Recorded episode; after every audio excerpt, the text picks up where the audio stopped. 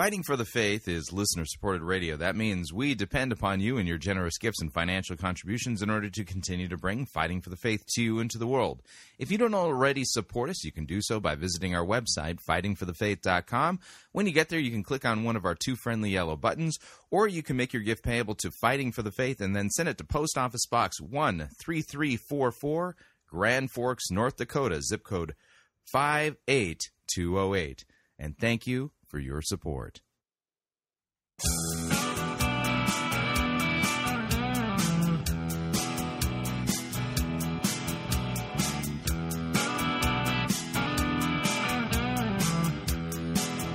It's time for another edition of Fighting for the Faith, Tuesday, September twenty-ninth, twenty fifteen.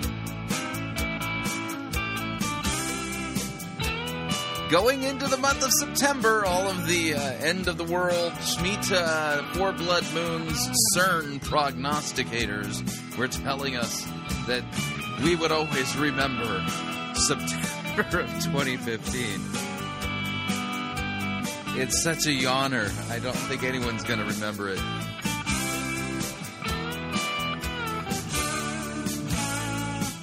Thank you for tuning in. You're listening to Fighting for the Faith. My name is Chris Roseborough. I am your servant in Jesus Christ, and this is the program that dishes up a daily dose of biblical discernment, the goal of which, help you to think biblically, help you to think critically, help you slow down, slow, slow, slow down. Stop. Open up your Bible and compare what people are saying in the name of God to the Word of God. No shortage of crazy things being said out there. We actually take the time to open up our Bibles, use sound biblical exegesis, good hermeneutics, a Christ-centered approach to Scripture. Yeah, you're not the center of Scripture. And uh, made a point about this yesterday on social media. I think a, a lot of people today, especially in the seeker-driven movement, have turned the Bible into the theological equivalent of a selfie stick. And this is not how to read God's Word. To read yourself into it? Yeah, no, not at all. Uh, but that's like only one of the major problems happening today uh, when it comes to handling God's Word. And the idea here is by listening to Fighting for the Faith, you're going to begin to understand kind of the basics of good, sound biblical hermeneutics. You're going to understand what Scripture really is about, actually who it's really about. It's about Jesus. And this will protect you from a lot of the false doctrine that's being uh, published by the most popular pastors, preachers, teachers, conference speakers, self-proclaimed prophets, prophetesses, self-proclaimed apostles, and uh, apostolixes. I mean, what would a female apostle be? Anyway, uh, you kind of get the idea here. And those put forward by the evangelical industrial complex as those who we need to be listening to, whose books we need to be buying, whose curriculum we need to be studying instead of God's Word in our small group Bible studies, to see if it actually squares with what God's Word says, if they're actually teaching historic Orthodox Christianity. I'm not talking about Eastern Orthodoxy, Orthodox in the sense of this is true as opposed to heretical or false. And by the way, kind of a little bit of a note, and I have to remind people of this from time to time, is just because somebody twists Scripture doesn't necessarily mean they're a heretic. Um, they, there may be false teachers and heretics, and sometimes we need to make the distinction between them. A false teacher might be somebody who actually believes the Christian faith and does at times interject um, sound doctrine into their preaching or teaching, but they they mix it with uh, false teaching and a twisting of God's Word. And the problem with that is, is that even if it's not rank heresy, oftentimes false teaching sets somebody on the path towards heresy. So, yeah, you you take the bait there, and then you end up, you know, far, far, far from the Christian faith. In fact, way outside of it. And so that, that's kind of the idea here. We sometimes have to make the distinction between a false teacher and a heretic. There is a difference technically. Somebody might be heterodox. That doesn't make them a heretic.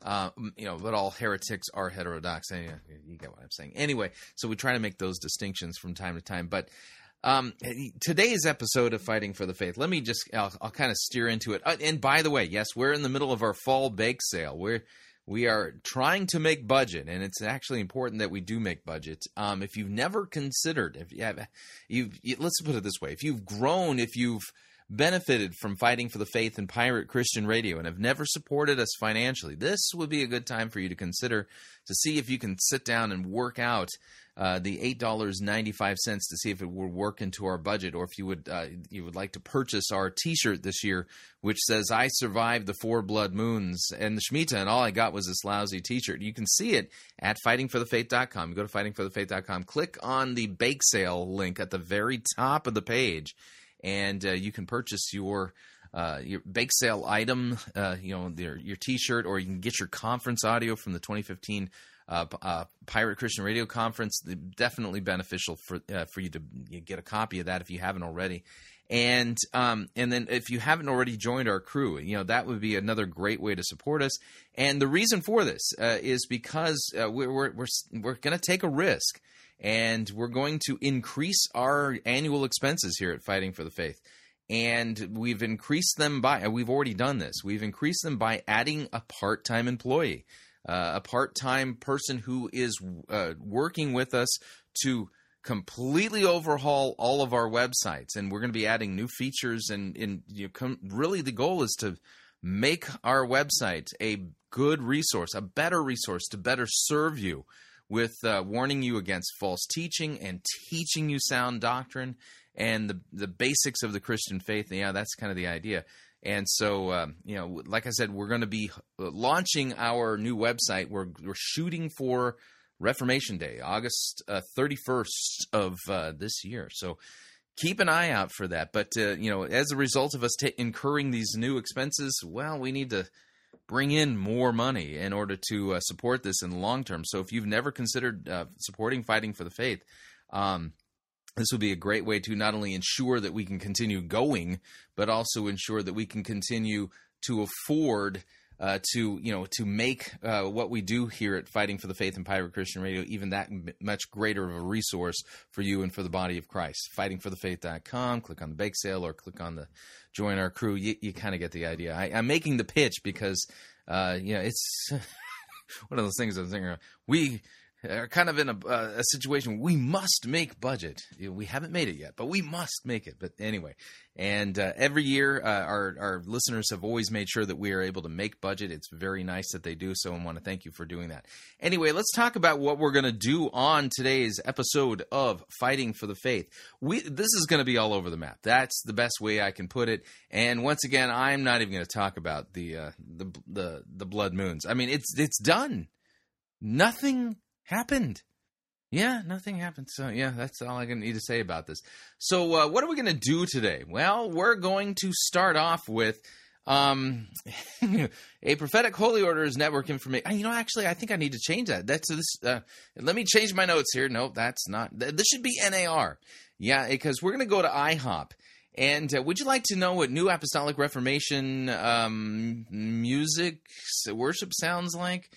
Yeah, talk about mind-numbing. Uh, we're going to be listening to Misty Edwards of I HOP. And, um, yeah, I'm not sure what to make of this, but uh, we'll be playing a portion of it just to kind of get your feedback to see what you think about that as far as, um, you know, worship. Is it really worship? I Yeah, I don't know. And then we'll uh, switch gears. We're going to be doing a Heath Mooneyhan update, but Heath Mooneyhan is not the person we're going to be listening to for very long. Uh, we're going to listen to Heath Mooneyhan as he introduces a guest speaker there at Ignite Church. Uh, this is a guy from the Association of Related Churches. Have you ever heard of them? Association of Related Churches. If you've never heard of them, you're probably going to start hearing more about them, is the best way of putting it. It's it's this is becoming, you know, a well, a growing movement of seeker-driven church planting type networks guys, and uh, and they're responsible for actually uh, helping to plant Ignite Church and give us Heath Mooneyhan. And uh, and so we're going to listen to a portion of a sermon entitled "The God of the Second Chances," God of the Second Chances, and see if you can note uh, what the problem with that sentence is. The God of the Second Chances. Is the gospel all about giving you or me a second chance? Is that really the good news? God is giving you a second chance. So uh, we'll uh, listen to that, and then we're going to do a um, an emergent church update uh, via the Verge Network. Yeah, the Verge Network. And, um, and we're going to be listening to a portion of a presentation, um, well, that basically tries to teach us what is the culture of the kingdom. And uh, let me just ask you up front, um, do you believe that if somebody were to convert from Hinduism to Christianity, all right, let's let's say that you became a missionary and you were sponsored by people to share the gospel to the people of India, and you traveled all the way to New Delhi, and you were you working in New Delhi, and you're preaching the gospel, and somebody who is a Hindu in India becomes a Christian.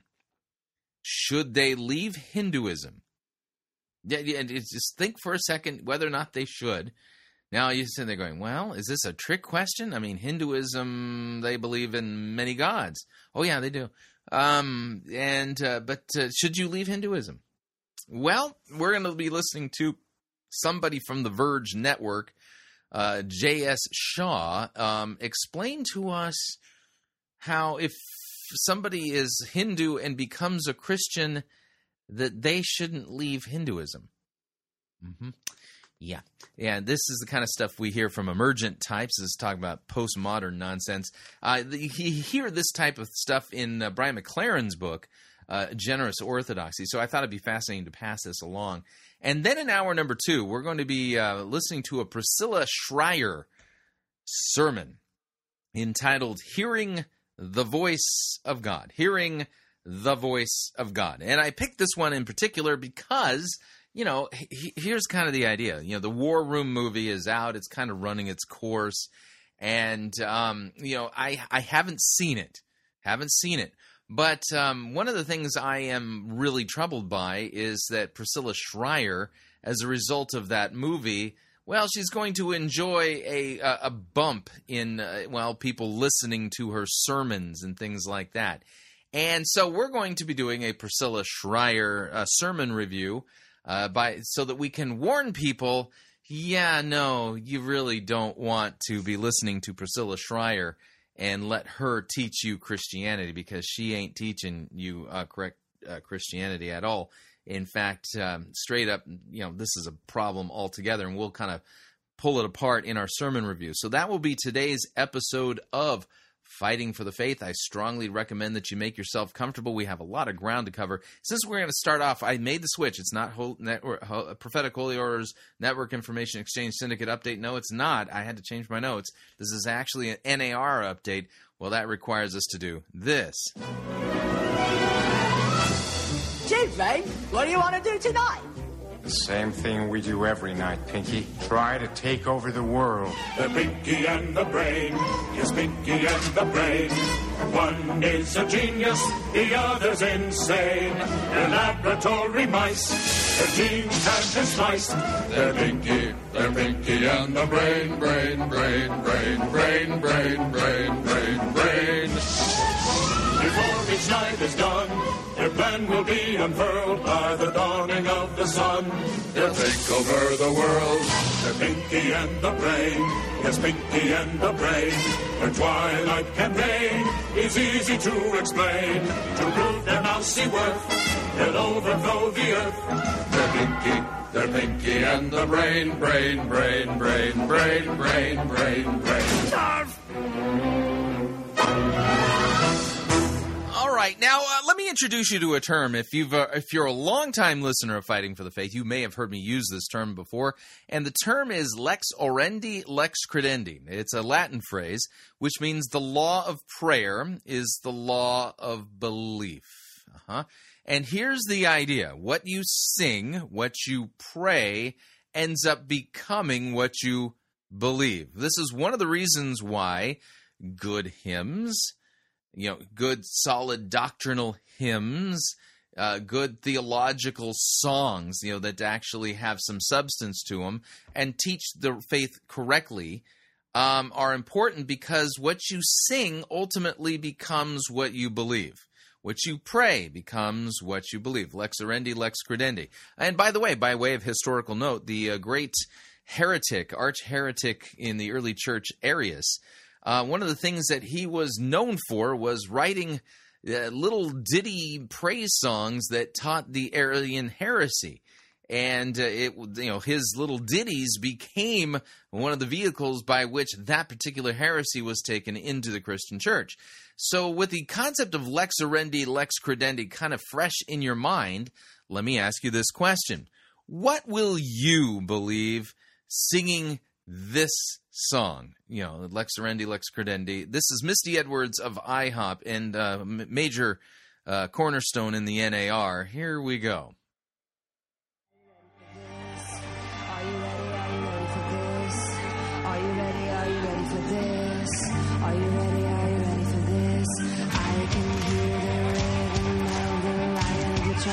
Judah. I can hear the rhythm of the Lion of the tribe of Judah. I can hear the rhythm of the Lion of the tribe of Judah. I can hear the rhythm of the Lion of the tribe of Judah.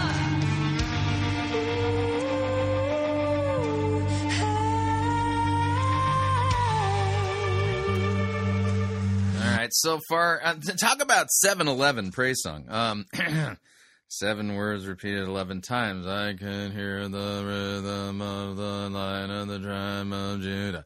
Anyway, um, yeah, I, again, the question is, singing a song like this and songs like it, what is it that you're going to believe, teach, and confess regarding Christianity? Uh, it, let's listen a little bit more. Are you ready? Are you ready for this?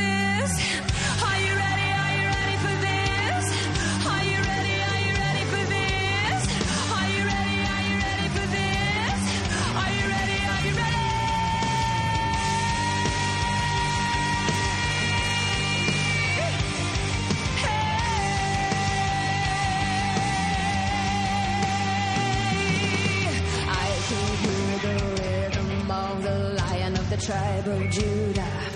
I can hear the rhythm of the Lion of the tribe of Judah. I can hear the rhythm of the Lion of the tribe of Judah. I can hear the rhythm of the Lion of the tribe of Judah. Oh, he's doing a new thing. So we're singing a new song. So he's doing a new thing. Yeah, this is kind of uh, N A R uh, charismania talk.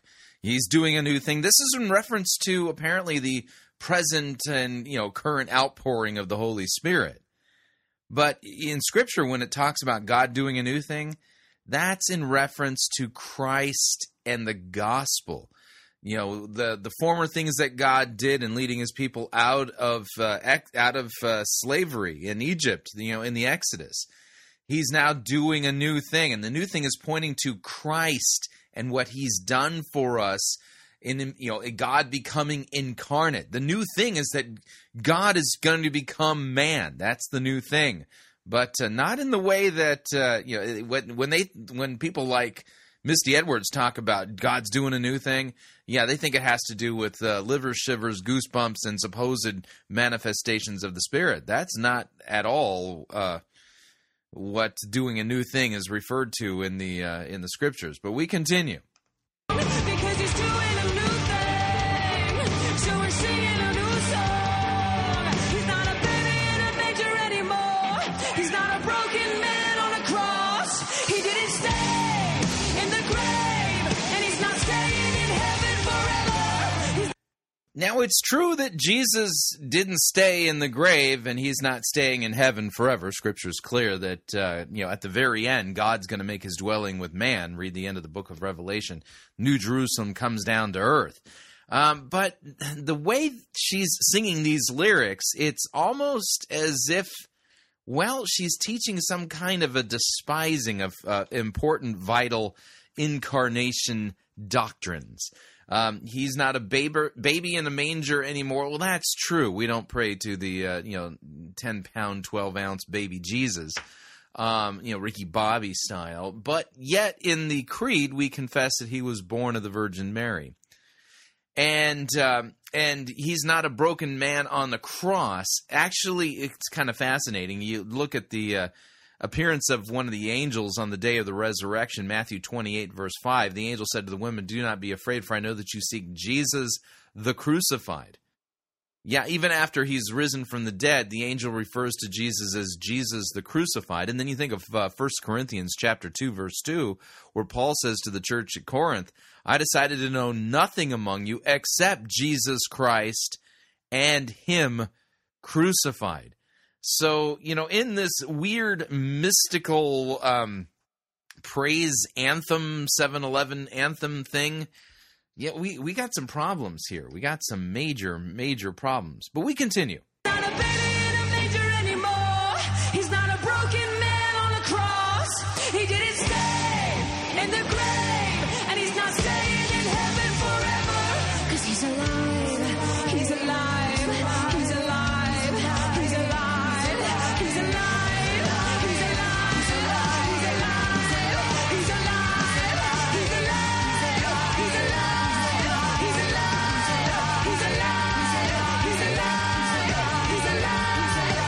All right, enough of that. Okay, so, um, he, yeah, he's not a baby in a manger anymore. Not a broken man on a cross. He's alive. Huh. Yeah, w- what do you think the purpose of a song like this is? I mean, I wouldn't exactly call this congregational singing, you know what I mean? Um... It's as, in fact, most of the people that I, I'm, you know, watching the video as this music is playing, I mean, they literally look like they are experiencing sensory overload, and it's as if their mind has been beaten to a pulp, and about the only thing they can do is kind of feel, you know what I'm saying? It, it's, it's, I don't see anything um, functionally different between this and like a rock concert at Burning Man, you know? Um... Hmm. So what, what exactly do you end up believing with something like this? Um, yeah, I just I, I'll throw it out there, you know, just as a question. What is it that uh, you end up believing as a result of something like that? I think you get the idea. Moving along.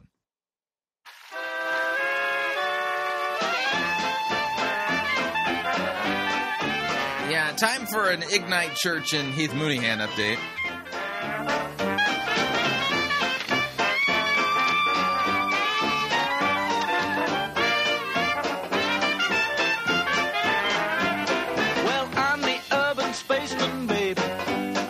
Speed. I've got everything I need.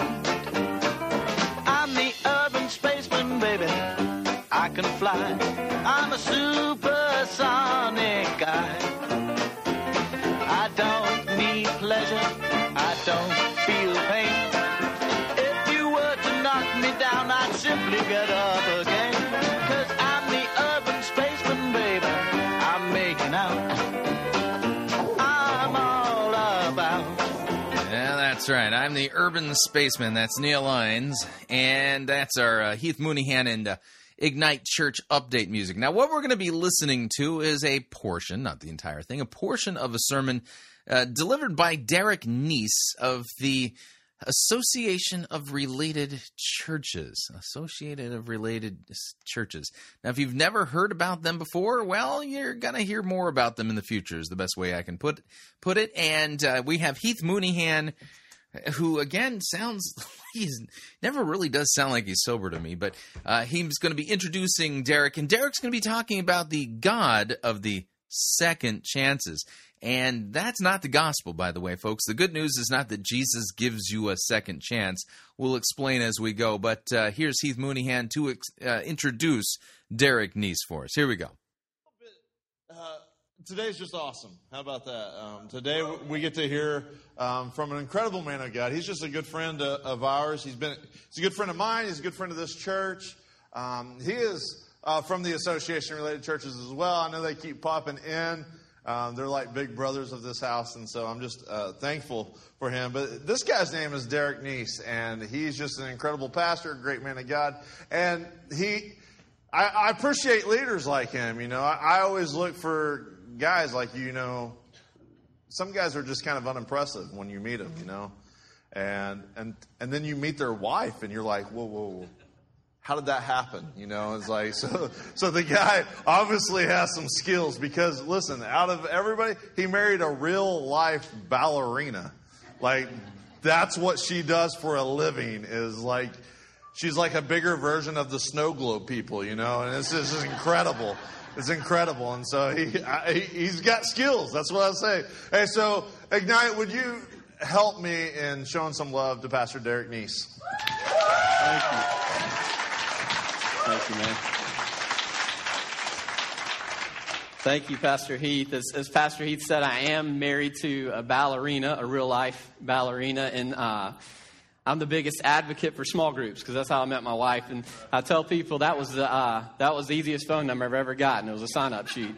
So, so no, but um, but I'm honored to be here. As Pastor Heath said, I serve on the staff of the Association of Related Churches, the church planting organization that planted Ignite. Ignite was actually the seventy-fourth A R C church plant, so let's celebrate that today.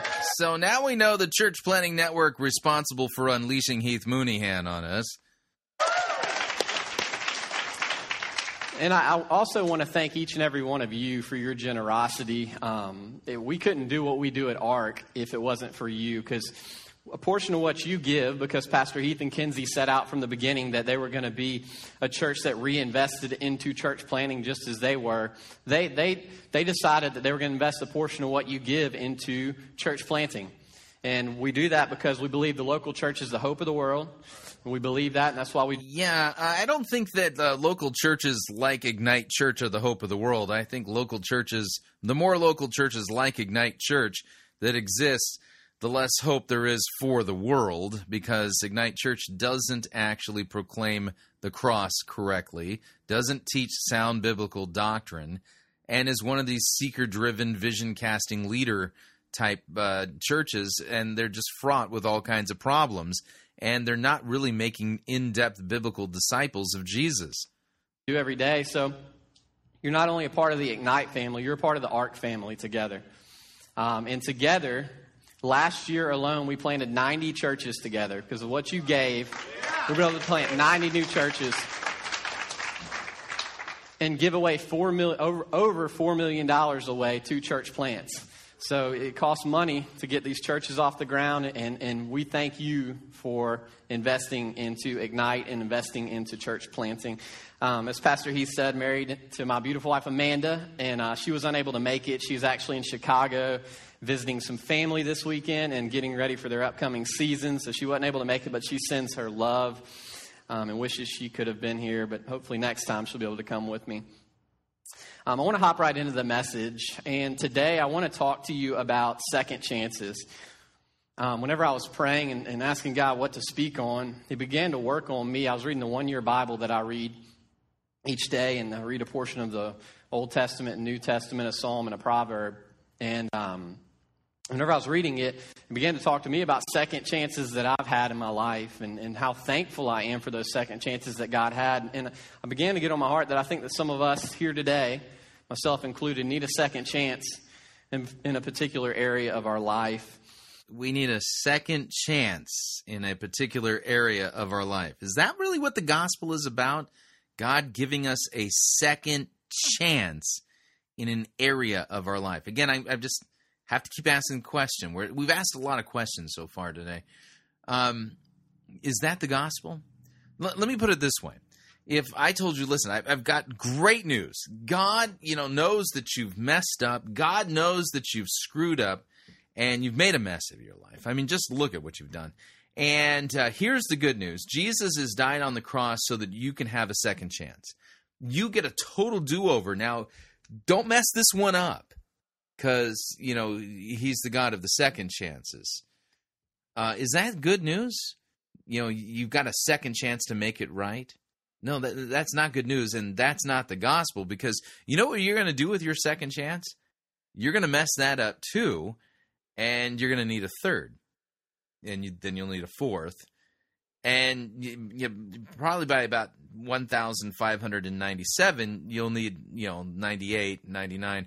See, even if God gave you an infinite number of second chances, you still would never get it right. That's because we are by nature sinful.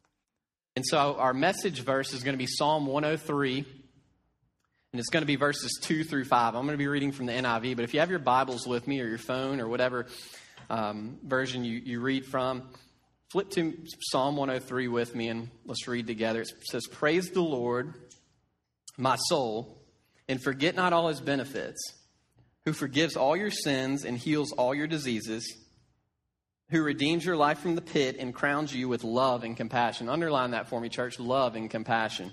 Yeah, the phrase you should be underlining is the one that says, he forgives all of your sins. Uh, the E S V and, and oh, Psalm one oh three, uh, verse three says, who forgives all your iniquity, all of it. So the idea is this, is that uh, you, you want to know the important thing there? God has forgiven all of it. Yeah, every sin that you've committed and will commit. Yeah, there isn't a sin that Jesus hasn't bled and died for. Um, yeah, you know, from the sin that you were born uh, you know, guilty of, that's Adam and Eve's sin, which is imputed to you, to the last sin that you commit while taking your last breath, when you don't love God with all your heart, soul, mind, and strength. Um, you know, even that sin has been bled and died for. You know, bless the Lord, O my soul, and forget not all of his benefits. Psalm one oh three, verse two, verse three says, who forgives all your iniquity. Yeah, see, it's not that God's giving you a second chance. It's that God has forgiven you of all that you have done and will done as a sinner. Now, uh, we're going to pause right there, and uh, we're going to take a first break, and we're going to come back to this. If you'd like to email me regarding anything you've heard on this edition or any previous editions of Fighting for the Faith, you could do so. My email address is talkback at fighting for the faith dot com, or you can subscribe on Facebook, facebook.com forward slash Pirate Christian. Follow me on Twitter, my name there, at Pirate Christian. Quick break. When we come back, we're going to continue with this Uh, God of the Second Chances sermon, and then we'll be doing an emergent church update on kingdom cultures. Stay tuned, don't want to miss it. We'll be right back.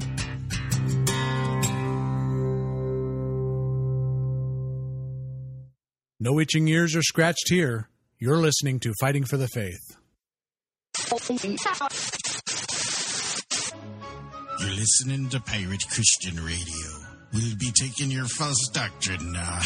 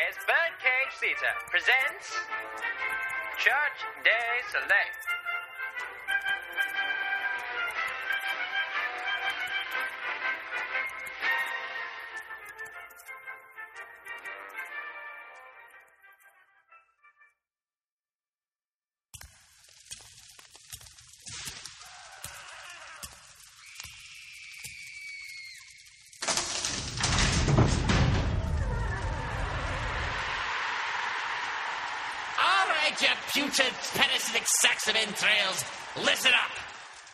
I've got some good news and I've got some bad news, straight from the top. I, I, I'm sorry, I mean bottom. What's the news from the bourse? The good news, gentlemen, is that our soul quotas are up by about fifty percent this year alone. The bad news is that we have to try harder. We're getting awfully close to Armageddon, and it's everyone's responsibility to do their worst. As we all know, the major culprit responsible for our blistering success is the continued decline of biblical intelligence amongst American evangelicals. They're just begging to be led astray by false doctrines. We barely have to try anymore. It's actually kind of depressing. Do you all remember how successful General Abraxas was with his sun stand still scheme? Yes! We would never have gotten away with a teaching like that twenty years ago.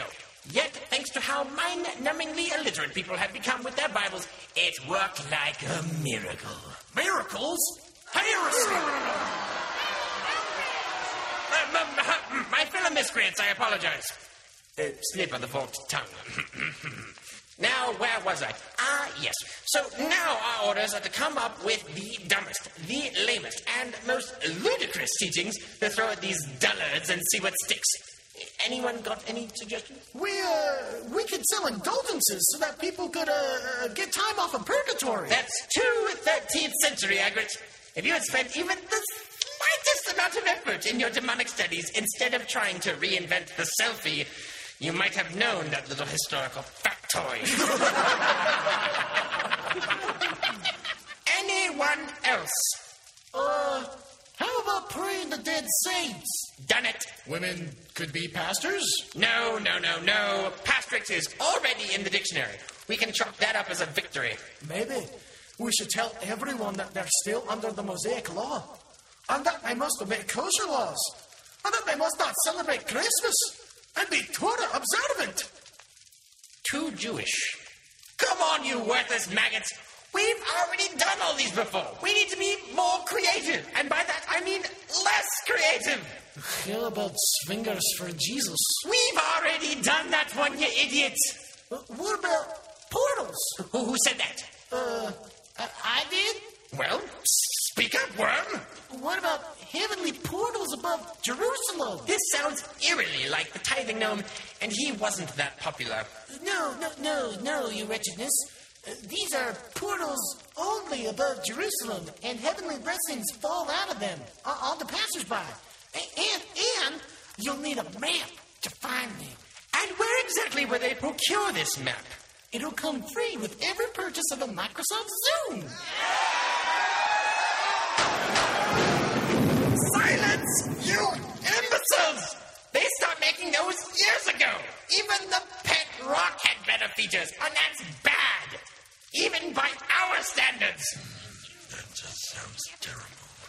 Why would anybody go for that? Who's next? Uh, there, there, there's a sound membrane. A sound membrane in the sky uh, that is bulging. And it, and it is starting to leak. You had my curiosity, but now you have my attention. Uh, that's it, your wretchedness. That, that's all I got. Sorry. Well, that's by far the worst idea I've heard yet. And I'm satisfied. I'll just run these notes down the chain of command. Meeting is adjourned.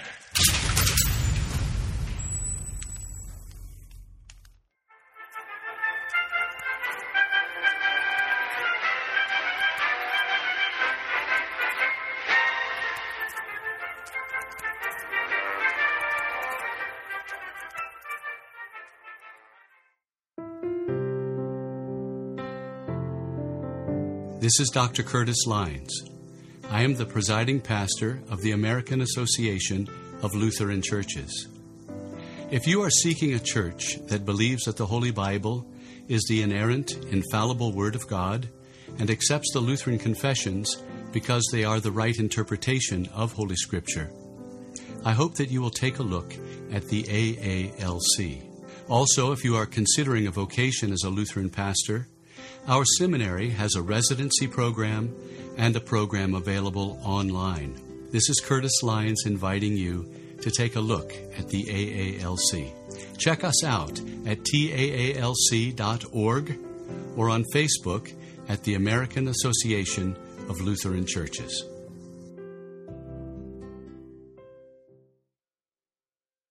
Hi, Chris Roseborough here to talk about our longtime featured advertiser, Cheapo Air. Doesn't matter if you're traveling for business reasons or for pleasure. Doesn't matter if you're traveling within the United States or abroad. Cheapo Air is the place for you to save literally hundreds of dollars on your airfare, hotel rooms, and rental cars. Visit our website, fighting for the faith dot com. On the side of our website, you'll see our ad banners. Look at the ad banner for Cheapo Air and look on it. There's a promo code. Write the promo code down. Down, click on the ad banner, and then book your travel at the Cheapo Air website, and you'll have the opportunity to enter that promo code for additional savings. Again, fighting for the faith dot com. Write down the promo code, click on the ad banner, and save money on your airfare, hotel rooms, and rental cars today.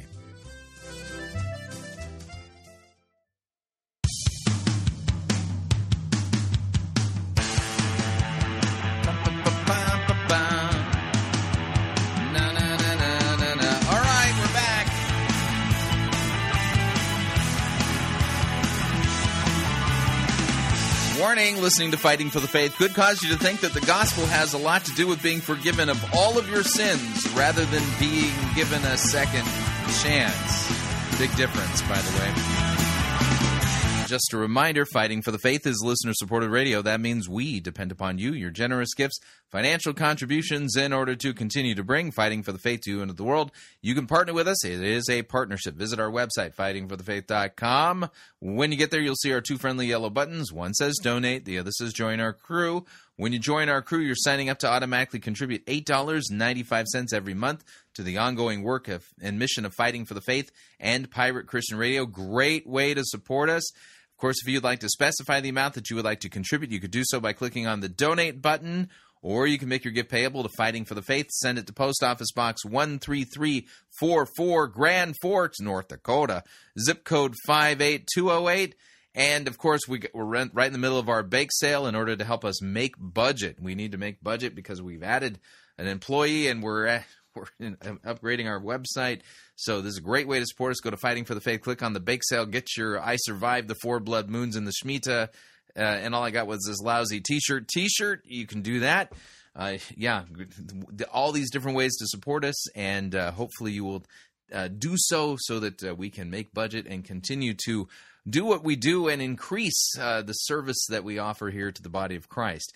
All right, we're going to continue now with uh, Derek Neese as he continues to tell us about the God of second chances. We continue. And it says that he not only crowns us with love and compassion, he satisfies our desires with good things so that our youth is renewed like the eagles. Let's pray, church. God, we pray for your presence in this place, God, to do what only you can do, God. We ask, God, that you speak clearly through me in this message that you have for each and every one of us. God, I ask that we leave here differently than the way we came in because of our time with you. It's in Jesus' name we pray. Amen and amen. I want to ask the question today, is there is there a moment in your life that you can think of that you think, man, if, if I had another opportunity, I would have done that differently? Or maybe it's if if if I had another chance, a second chance, I think I could have made things work out, or I would have I would have treated that situation differently. Maybe for, for some of us, we look back and we wish we wouldn't have said some words that we said, or maybe we look back and we wish we would have cared for someone or listened to someone more in our life, or maybe some of us wish we would have seek guidance or help in a particular moment in our life, and, and, and we didn't, or maybe we wish we would have given some things to God, maybe given our life to God when we had an opportunity, or maybe we did and we slipped away and we just wish we had a second chance with that. But whatever it is, I think we all can relate to needing a second chance. So I want each and every one of us to be kind of let God stir in our heart. What is that for us? Some of us, it came to us immediately. Some of us, we have to think a little bit. Of- so we're supposed to have God stir in our heart the thing that we're supposed to want to have a second chance for. Why should I believe that God wants to stir something in my heart to motivate me or prompt me to look for something I need a second chance for? Hmm. Every one of us have an area in our life that we're not perfect and we messed up. And so Webster defines the word second. Yeah, notice what he's done there. We have an area in our life that we're not perfect. Area?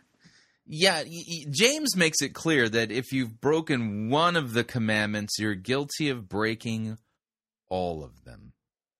And when you sin against the Lord, you don't sin in a compartment of your life. You know, my work life, my marriage life, my parenting life, my Uh, you, you name the, you know, my sports life.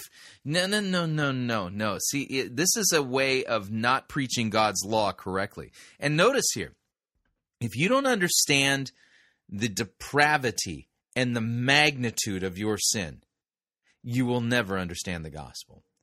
If you think that you're just somebody who makes mistakes in parts of your life, then you're going to believe the gospel is that God gives you second chances so that you can get those parts of your life together. And who's doing all of the work? You are. You don't need a crucified and risen Savior for that. You just need you just need good advice and some good coaching, you know? It defines the word second as the one that's after the first. And that doesn't sound very deep, but think about that. The one that's after the first. And so whenever we think about the Bible, there's a spiritual significance to the number two throughout the Bible. And every time it it, it, it reflects difference or division. And we think about the Bible and, and thinking about having two of something. If we have one of something, we have nothing to compare it with. It excuses all differences. But whenever we have two of something, they can be equal in all aspects, but there has to be a difference. There has to be something different about the second one. When we think about God's word, think about the beginning, Genesis. It says God created the earth and it lay in darkness. And, and, and then God realized that he needed to create something new. He created light, and he separated the darkness from the light. He called the darkness night, and he called the light day. He made something different. We think about Adam and Eve, and we think about Adam. God created Adam, and then he realized it wasn't good for Adam to be alone. He realized he needed to make a suitor for Adam. He made Eve, and immediately there was a difference. God made something new. And then we think about the second person of the Trinity. Jesus himself was perfect God and perfect man. We think about the Bible. It's divided for us into the Old Testament and the New Testament, or the Old Covenant and the New Covenant. God did something new. We think about the ourselves and, and the two natures. There's the son nature and the sin nature. We think about salvation. It says in, in God's word that we're, We're the old, the son nature and sin nature. I've never heard that one before. And there's a new us. God creates a new us through salvation and through the cross. We'll talk about that a little bit more later. But my point is, church, that I think sometimes we make a mistake in our lives and we feel like things are over. But the no, no, they're called sins. Sin. They're called sins. You know, a mistake would be like, you know, you, you you you get one of those envelopes that has like, you know, the uh, you know the adhesive thing on it. Now all I have to do is pull the tab, and you forget that you have that self-adhesive envelope, and so you go to mail a letter, and then you you you flip the envelope lid up, and you lick the adhesive tab, and your tongue sticks to it. I mean, that's a mistake. That's not a sin. But see, what he's talking about, they're sins. S I N. They are transgressions of God's law, God's holy law. They're not mistakes. They are sin. And why is it that he is talking about sin in such a trivialized way? Hmm. The good news is God's word tells us that life isn't like a game where we have one opportunity to win before it's over. Uh, the Bible teaches us that life isn't like you only have one opportunity. How many opportunities do we get? God has another opportunity for each and every one of us today. Say this with me, church, that God is bigger than our mistakes. God is bigger than our mistakes. God, bigger than our mistakes. I mean, how big is that then?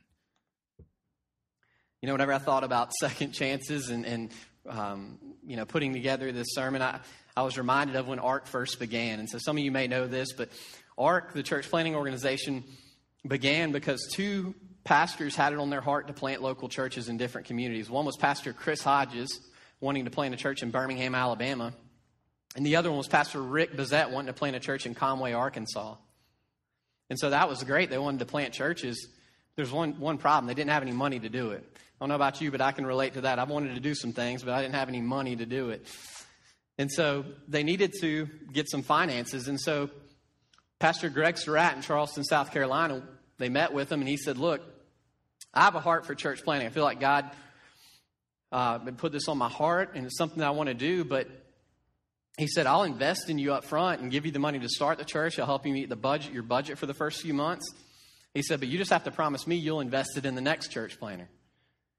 And so they took that, and they said, man, we have that on our heart as well. We'll do that. We'll take you up on that. And so they go out and plant their churches. Both their churches are very successful.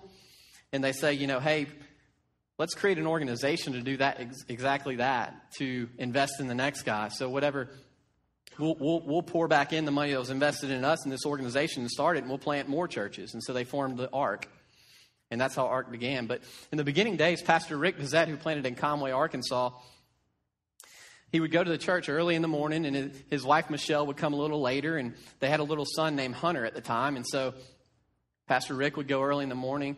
Michelle would bring Hunter a little while later in the day, and she'd bring him to children's church. And they had children's church set up, and they were all excited about it. And, and she'd drop Hunter off, and then she'd go to the service, and she'd come back to pick him up, and the first few days of coming back to pick Hunter up, she realized that he'd have a few extra of everything that the kids were getting that day.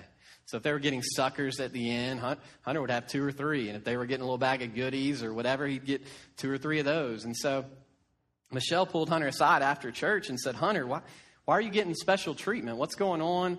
Why, why are you being treated differently than any of the other kids? And he said, well, Mom, it's simple. He said, whenever they start to hand stuff out, I just say, hey, I'm Pastor Rick's son. And so immediately they begin to give me more. He said, it just kind of happens. And so Michelle looked at him and she said, no, Hunter. She said, we don't do that. She said, you're no different than any of the other kids. You go in there and just, you know, don't act any differently. And she said, and you definitely don't tell anybody you're Pastor Rick's son. And so Hunter goes back and said, all right, Mom. And so he goes back to children's church that next Sunday. And it just so happens there's a new girl serving in children's church. That was her area of the dream team she decided to serve in. And, and so she says, she sees Hunter come in the door and she goes over to him. She says, hey, He says, aren't you, you Pastor Rick's son? And he said, thanks for a second. He said, well, I thought I was, but my, my mom said I wasn't. And so my point is. That was a joke. Oh, boy. I think sometimes, just like Hunter, we need to be reminded of some things. And, and in order to understand God's second chance for us that he has, I think we have to be reminded of God's unconditional love for us. Whenever I think about unconditional love, I, I I was reading the one-year Bible, like I told you whenever I was preparing this message, and it happened to be in the book of Lamentations. And so what the book of Lamentations is, is it's a series of lamenting, poems of lamenting. And a lamenting is a passionate expression of grief or sorrow. And so what we find in Lamentations one and two is the Jewish people, it's believed, Lamentations is believed to be written by the prophet Jeremiah. And so it's believed to be Jeremiah and the people lamenting, and just that it's after the destruction of their land, destruction of Jerusalem at the hand of the Babylonians and Nebuchadnezzar the second. And so they're just lamenting over what's happened. And so Jeremiah in particular, he was a prophet. He was appointed to be a counselor to King Zedekiah, the king of Judah. And so over time, he's been telling King Zedekiah what's going to come if they do not turn from their ways and follow the Lord and, and follow God's voice and seek God. And so Jeremiah, it's close to his heart because he's been trying to speak this into Zedekiah and speak this into the Jewish people, and then the destruction happens, and he knows it could have been prevented. So in Lamentations one and two, he's just laying it all out there. Man, this is, look what's happened, God. And then in Lamentations three, where we're going to pick up, Lamentations three, verse twenty-two, Jeremiah begins to be reminded of God's unconditional love. It's, he says, because of the Lord's great love, we are not consumed, for his compassions never fail. There's that word, compassions, again. Now it is true that God is loving. God is love, and he is compassionate, merciful, and kind, and gracious. God demonstrates his love for us in that while we were yet sinners, Christ died for our sins. So he, he understands that God's love has something to do with the gospel. But is it really the gospel if it's a gospel of second chances? Because you screwed up the first time. Who does it? Who do you, who then is responsible for getting it right the second time? You. That means if you don't get it right the second time, well, there goes your second chance.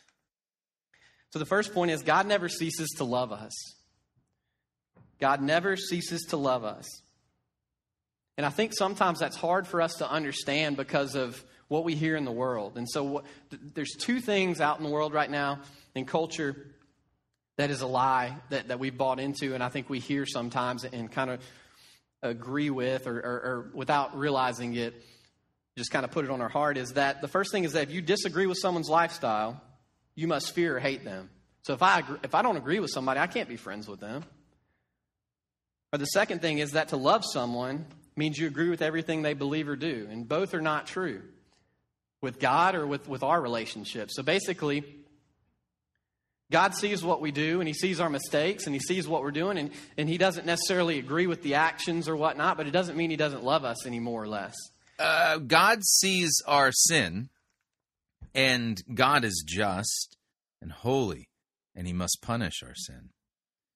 The wages of sin is death, not just physical death, but the eternal death of the second death described in uh, in the book of Revelation. The second death is eternity in the lake of fire and in hell. And that is God who sends people to hell. for their sins.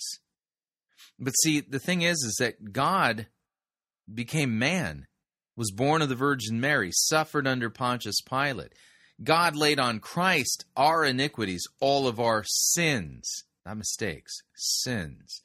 All, and Christ himself took upon himself and drunk to the dregs the full wrath and fury of God to propitiate God's wrath in our place and in our stead. What this guy's describing is very different. All of the hard edges have been shaved off. The law is, well, it's it's it doesn't really matter. Yeah, you, you're, you, you've made mistakes in portions of your life. And God loves you, but that doesn't mean that, uh, you know, and although, you know, he's not for your sin, that doesn't mean that he doesn't love you. You know, kind of, I don't know what this is. Just as we should be that way, just as God is, we should be that way. So we don't have to compromise convictions to be compassionate. We don't have to, to take part or necessarily agree with some what, what someone does to love them. We just love unconditionally the same way that we're loved unconditionally by our God. So no matter what we've done, no matter what we will do, God never ceases to love us. That's the first thing Jeremiah was reminded of. The second thing is that God desires to bless us. God desires to bless us. Lamentations three twenty-four through twenty-five, Jeremiah says, I say to myself, the Lord is my portion, therefore I'll wait for him. The Lord is good to those whose hope is in him, to the one who seeks him. And so Romans eight twenty-seven goes a little further. It says, and we know that God causes everything to work together for the good of those who are called according to his purposes for them. So Jeremiah is reminded, hey, God wants to bless us. God wants to bless us in every area of our lives. And I think sometimes that's hard for us to understand because we see and look around us and we're we're hoping for some blessings and we haven't seen God respond yet. Yeah, we we just, God, he just wants to bless us. Yeah, this is, this is miserable. You kind of get the point. Yeah, and here's the problem. What ultimately is the problem here is that he d- is not rightly distinguishing law and gospel. And he's not preaching the gospel from the New Testament, which teaches us that Christ died for our sins. God just loves you, and he loves you so much that Jesus is making it possible for you to have a second chance. Good luck. Hope you get it right the second time. Because if you don't, you know, well, then you go to hell. Again, that's not the gospel. All right, we're going to move along here, and uh, since we're going to be doing an Emergent Church update, because this, and you're thinking, why Emergent Church? Because this is the kind of stuff you hear from the postmodern Emergent Church. That requires us to do this.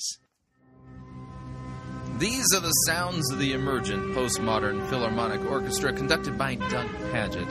This is their rendition of Strauss's Also Sprach Zarathustra. That's right. Kind of an homage to the nihilistic philosophy and ideology of Friedrich Nietzsche. Now, as you can tell, they've um, abandoned the modernist definitions of notes, and they're just being led by the Spirit here, which is so much more authentic, so much more culturally relevant and real. This is avant-garde music like we've never heard before.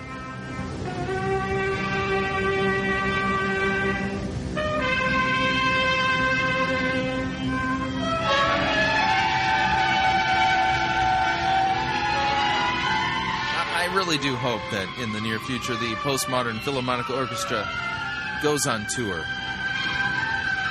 The world needs to be blessed by this new cutting-edge form of art.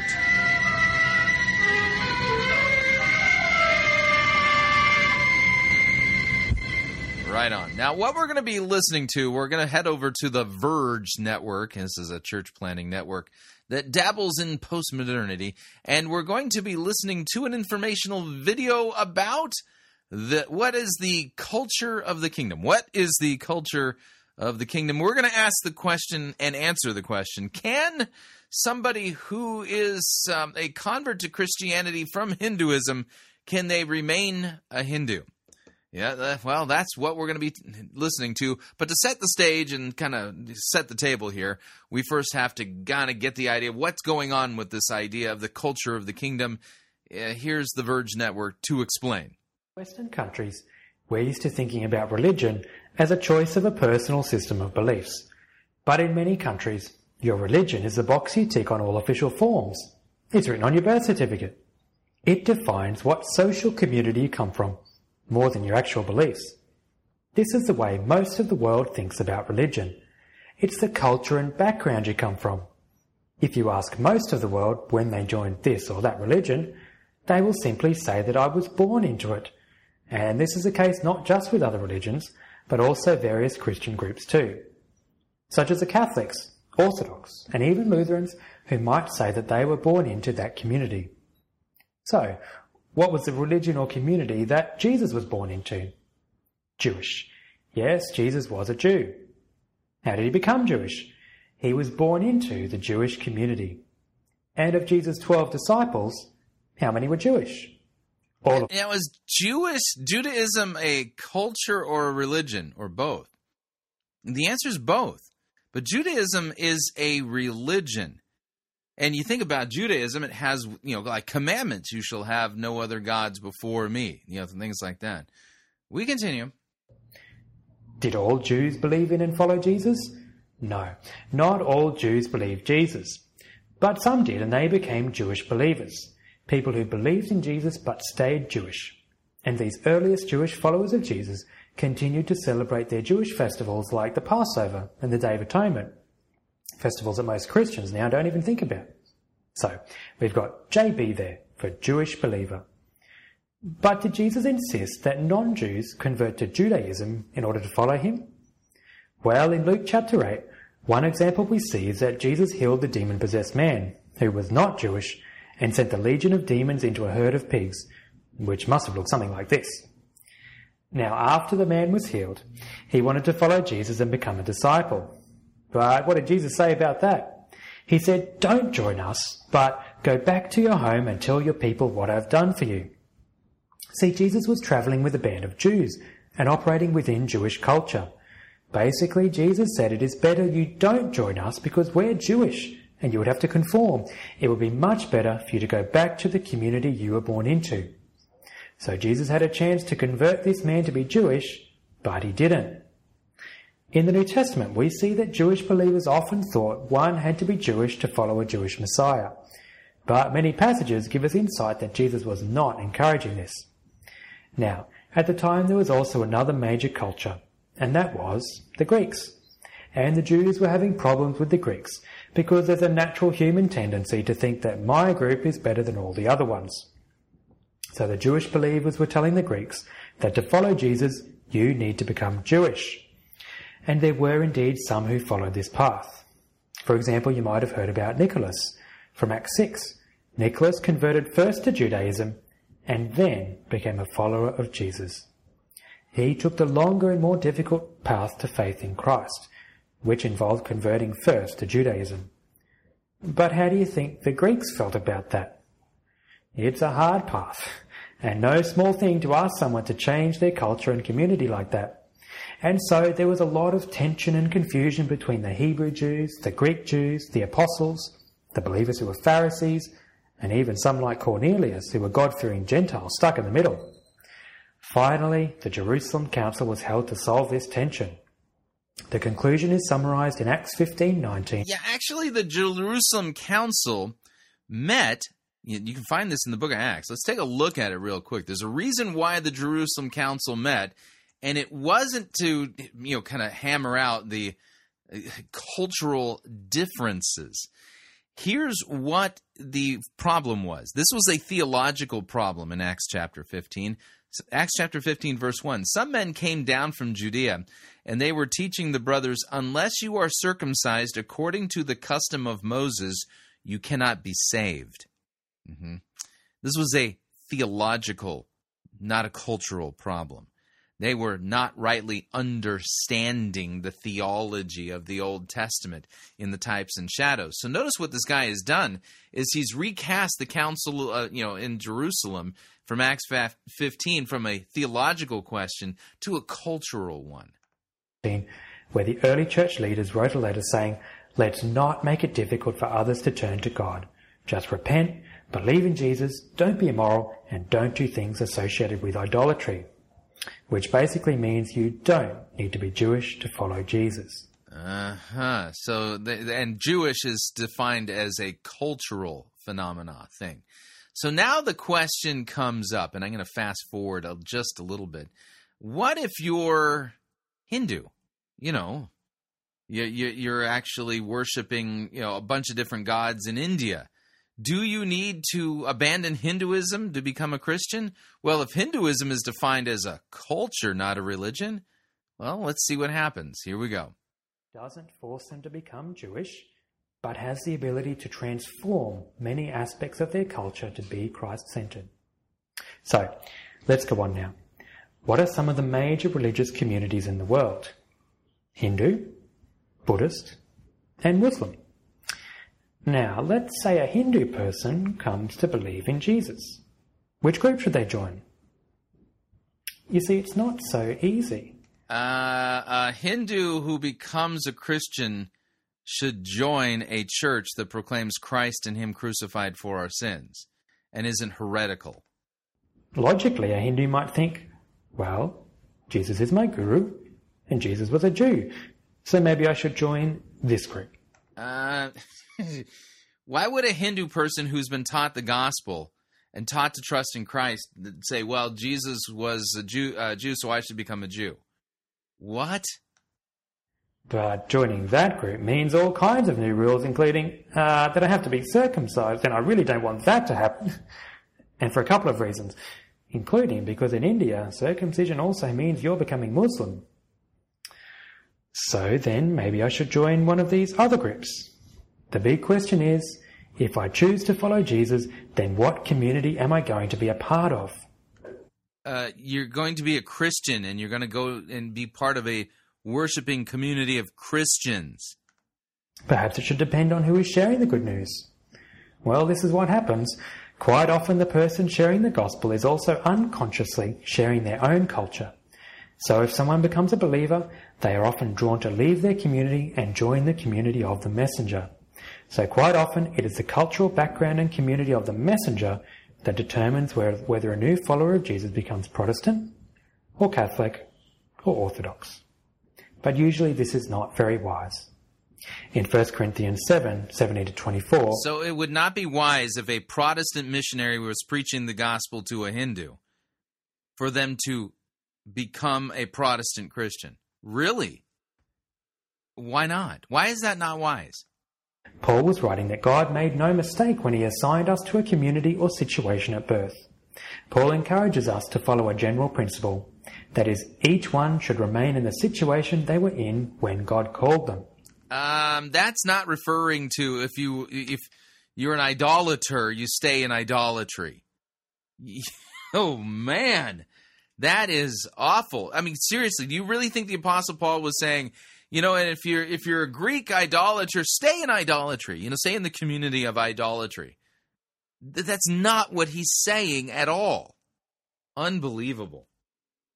He writes that whether you were circumcised or uncircumcised, which in that day meant Jewish or Greek in Corinth, just stay in your community and believe. So, suppose a Hindu person... Be- yeah, there's more to it than that. Uh, the text, by the way, is First Corinthians chapter seven. And he's quoting out of context verses seventeen through twenty-four. Uh, let me read it, and uh, you'll see that there's way more to this. Uh, First Corinthians seven seventeen, only let each person lead the life that the Lord has assigned him to. And you're thinking, only what? Yeah, it's, yeah, you have to add the context. And the context, here's what I'll do. Here's what it's, uh, First Corinthians seven verse eight. To the unmarried and the widows, I say that it is good for them to remain single as I am. But if they cannot exercise self-control, they should marry, for it is better to marry than to burn with passion.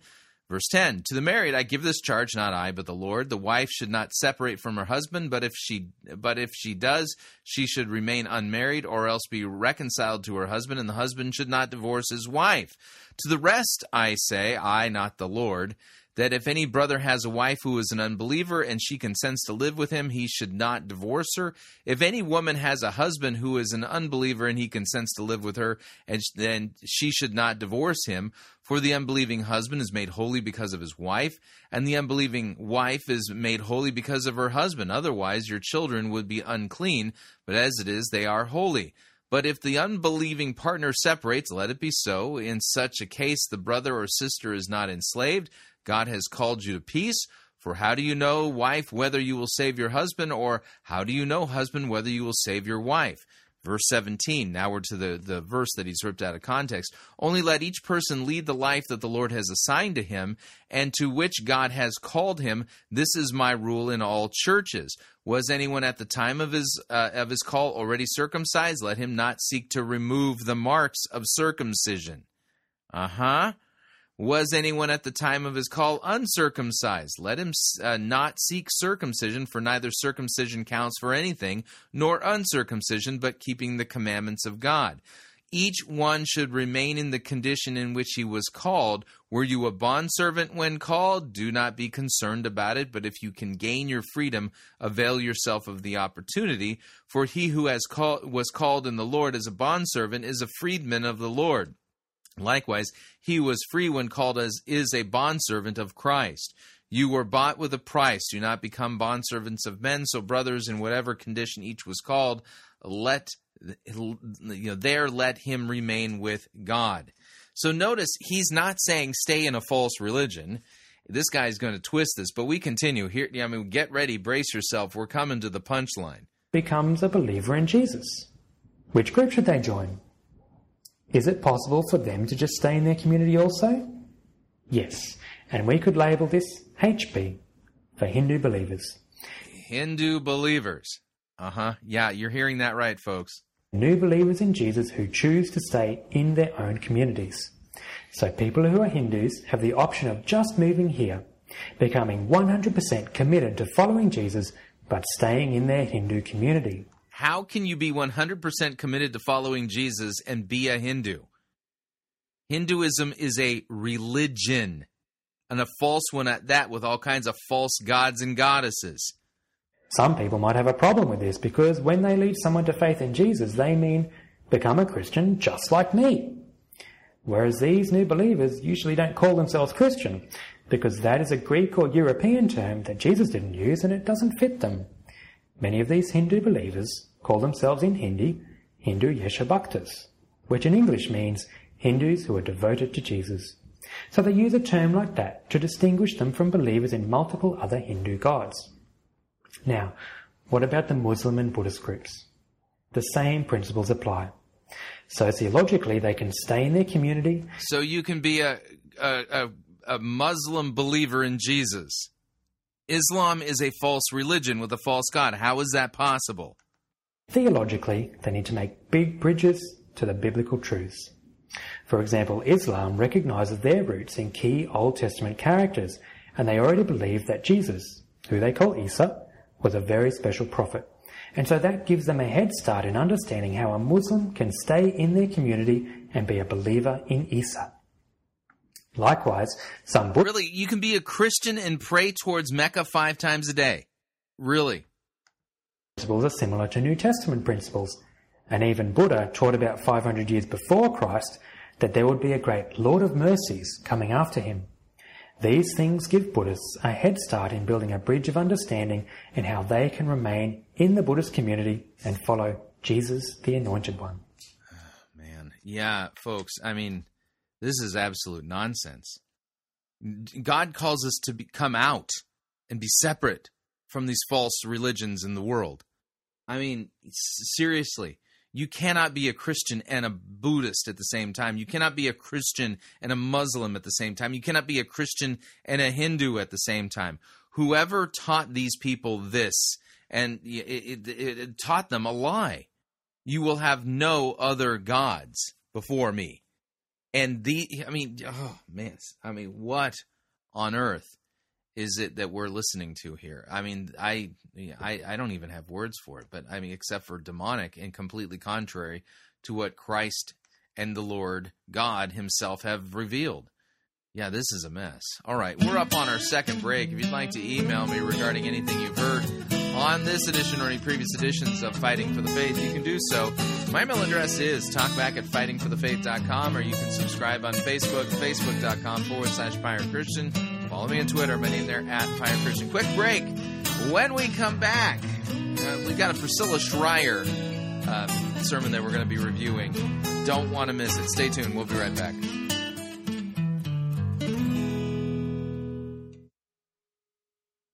Living a life of purpose can't save you. You're listening to Fighting for the Faith.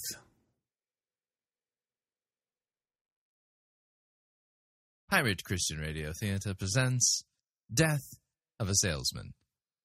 Are ye a salesman? Why, yes, I am. Can I interest you in some...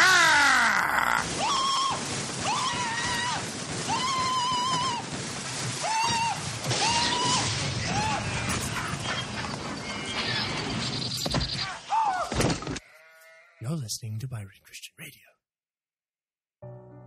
The internet and the countless technologies around us, such as smartphones, tablets, P Cs, cameras, video games, have become quintessential parts of our daily lives. In fact, our broadcast might be streaming on your phone right now. Communication and access to information has advanced faster than our ability to manage it responsibly. Texting and email are but two small examples of how technology has provided the means necessary to communicate over long distances, while at the same time giving people the ability to hide behind shadowy anonymity. By its very nature, technology is a double-edged sword. It provides the immediacy we desire and need, yet it also provides gateways for isolation from proper supervision. As adults, we can govern our own actions and submit to others for accountability. Or not. But how good are we at modeling or overseeing technology in the hands of children? Do our children have more knowledge about technology than we do? Do we choose to trust our children with such powerful tools without any oversight? Many people nowadays are aware of the dangers of the internet, such as cyberbullying, sexting, predators, stalking, trolling, video game addiction, pornography, et cetera, et cetera. But simple awareness is rarely met with measures of protection, appropriate oversight, or engaging communication. Typically, parents are trusting and simply managing from crisis to crisis because they don't know where to start or what to do in the first place. The Parentdom was created as a centralized destination to provide parents information on the available security tools for all internet-connected devices. We provide educational instructions on how to protect families from technological immersion and information on a host of potential life-altering risks born from the dangerous elements of the internet. The Parentdom's mission is to empower parents to be actively aware and engaged stewards of technology for their children. Technology advances daily, and those seeking to exploit it with the intent to cause harm maintains that same pace. At the Parentdom, we continually update our website in order to properly address the changing needs of parents and families to better defend them against predatory exploits. Please visit us at w w w dot parentdome dot com for further information.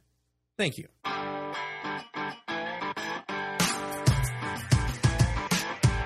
right, we're back. Hour number two of Fighting for the Faith sermon review time. Get ready. We're going to be hearing Priscilla Shirer explaining to us how to hear the voice of God.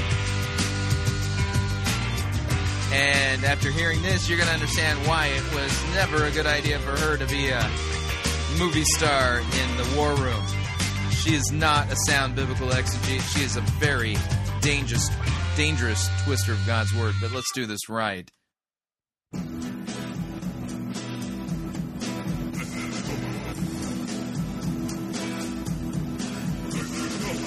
We got the bad, the ugly. We review it all here at Fighting for the Faith. We're an equal opportunity sermon reviewing service. Today's sermon comes to us from Priscilla Shirer. You know, she makes the rounds.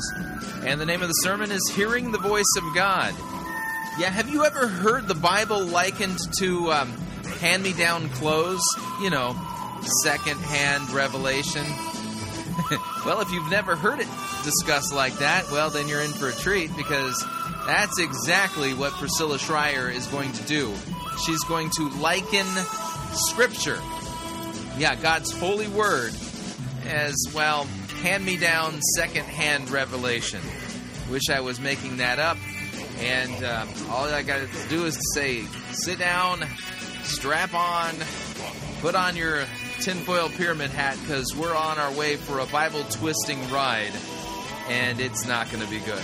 So we back off on the music, and without any further ado, here is Priscilla Shirer and her sermon, Hearing the Voice of God. Here we go. You know, um, feel free to take your seat. You know, uh, uh, in Matthew uh, seventeen,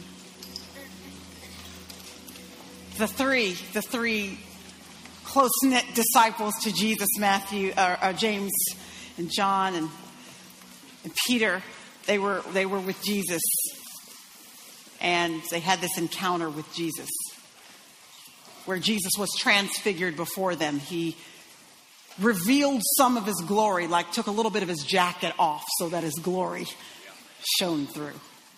And they saw it. And in that holy moment of being in the presence of God, just like we have been in the presence of God, God the Father bursts through the heavens. He speaks. In that moment when their eyes were opened and they were stunned in disbelief as they saw the very glory of Jesus Christ revealed right before their eyes, God the Father speaks. And of all the things he could have chosen to say in this holy moment before Peter, James, and John, he says, "This is my beloved Son. Listen to him." He didn't say talk to him. He didn't say inquire of him. He didn't even say serve him. He said listen to him.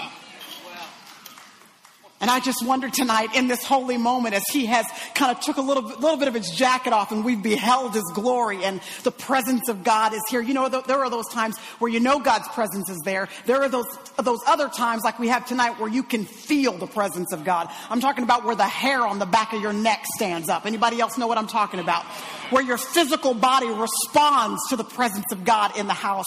And of all the things that we could do and all the ways that we could most honor God in a moment like that, it's to listen to him, to open up our ears and hear what the Spirit wants to say to the church. And so I believe that in this holy moment tonight, that if we'll all lean in. Uh, so to hear, yeah, apparently via direct revelation, hear directly from God, not through his word, but directly. He'll speak to us tonight through his word. In fact, I want to talk to you tonight about that very real discipline in the Christian faith, and that is opening our spiritual ears to hear the voice of God. That it's one of the privileges, y'all. Opening our spiritual ears. What does that even mean? That we have in our relationship with him. No other so-called God, little g, is alive. Anybody that worships any other so-called God, they can go to a museum and visit his body. They can go and see a statue up on a hill. But I'm so glad that when I was able to visit Israel and I walked to the place where they believed his body was laid, there's a sign on the door that says, "He is not here." He is not here. I can't tell you how glad I was that there was nothing for me to see. That our God is alive and he lives so that we can hear his voice, so that we can have relationship with him, so that we... He lives so that we can hear his voice. Biblical text for that, please. Speaks, we as believers can hear the voice of God. And yeah, I, all you got to do is open up your Bible and read it. To leave tonight knowing that not only does he care about all of the details of your life, the things you're trying to make decisions on right now, you're wondering what's God's will for your life. I think the reason why he's come to us in such fullness this evening, why he's revealed a bit of his glory to us, is so that more than anything, you will be able to begin to hear and discern the voice of God in your regular. He's revealed some of his glory to us. So you were likening the worship experience to the Mount of Transfiguration. Really? Everyday life, so that somebody's going to walk out of here knowing what God's will is for their life. Lord Jesus, thank you so much for your word. Thank you that you have allowed us the privilege as your children to hear your voice. Lord, would you now, through this very simple, practical message, would you teach us how to hear you? Teach us how to discern your leading in our lives, Lord. We, like Peter, James, and John, want to see his glory, and then we want to respond in obedience to your command to listen to him. In Jesus' name, all God's people said amen. I have an older sister. Crystal's my older sister, and she was the first grandchild on either side of, of the family. For my grandparents, she was the first grandbaby, and so you know how it is, grandparents, with the first grandbaby. And so I remember when I was growing up that my grandmother on my father's side would gather up this big old box of stuff that she would get together to send for Crystal to Crystal for Christmas. And so this big old box of stuff would come. It had Crystal's name on it. It was tied with a big old bow. And I remember being a little girl and standing off to the side while Crystal would unwrap this box of stuff. And she'd open it up and there'd be all these beautiful little things uh, that had been specially handpicked for her. Uh, you know, none of this stuff that, that, you know, skinny jeans or little tennis shoes. Uh-uh. We're talking about the big hoop skirts that little girl used, little girls used to wear with the lace at the bottom, or the patent leather shoes, white and black. Anybody know what I'm talking about? The little socks with lace around the bottom of the socks. That's the stuff that was in this box for Crystal. And I, re- and I know what my grandmother's intention was. Her intention was that she was going to send all these clothes in the bigger size, and that all the subsequent tw- children could wear them as well. And so I'd even dig in with Crystal, and I'd pull out all the stuff from the box, and we'd ooh and ah over all of the gifts that had been specifically chosen in her size and with her name on it. And I celebrated those gifts. I didn't mind hand-me-downs, because I knew at some point she was going to grow out all that stuff, and it would all be mine. But I don't know what happened, but I must have just been a little bit older on one occasion, because I very clearly remember that big old box coming with Crystal's name on it, all that stuff inside that had been specifically chosen in her size and with her specifically in mind. And I must have just been a little bit more mature on that year, because I stood back and I remember I didn't feel good about it anymore. I remember not being particularly happy, because even though I knew that I was going to get the hand-me-downs and the second-hand clothes, all of a sudden, for some reason, I had matured enough that, that what I wanted was a box to come specifically for me. I, I wanted a box with my name on it. I wanted stuff inside that had been specifically chosen with me in mind.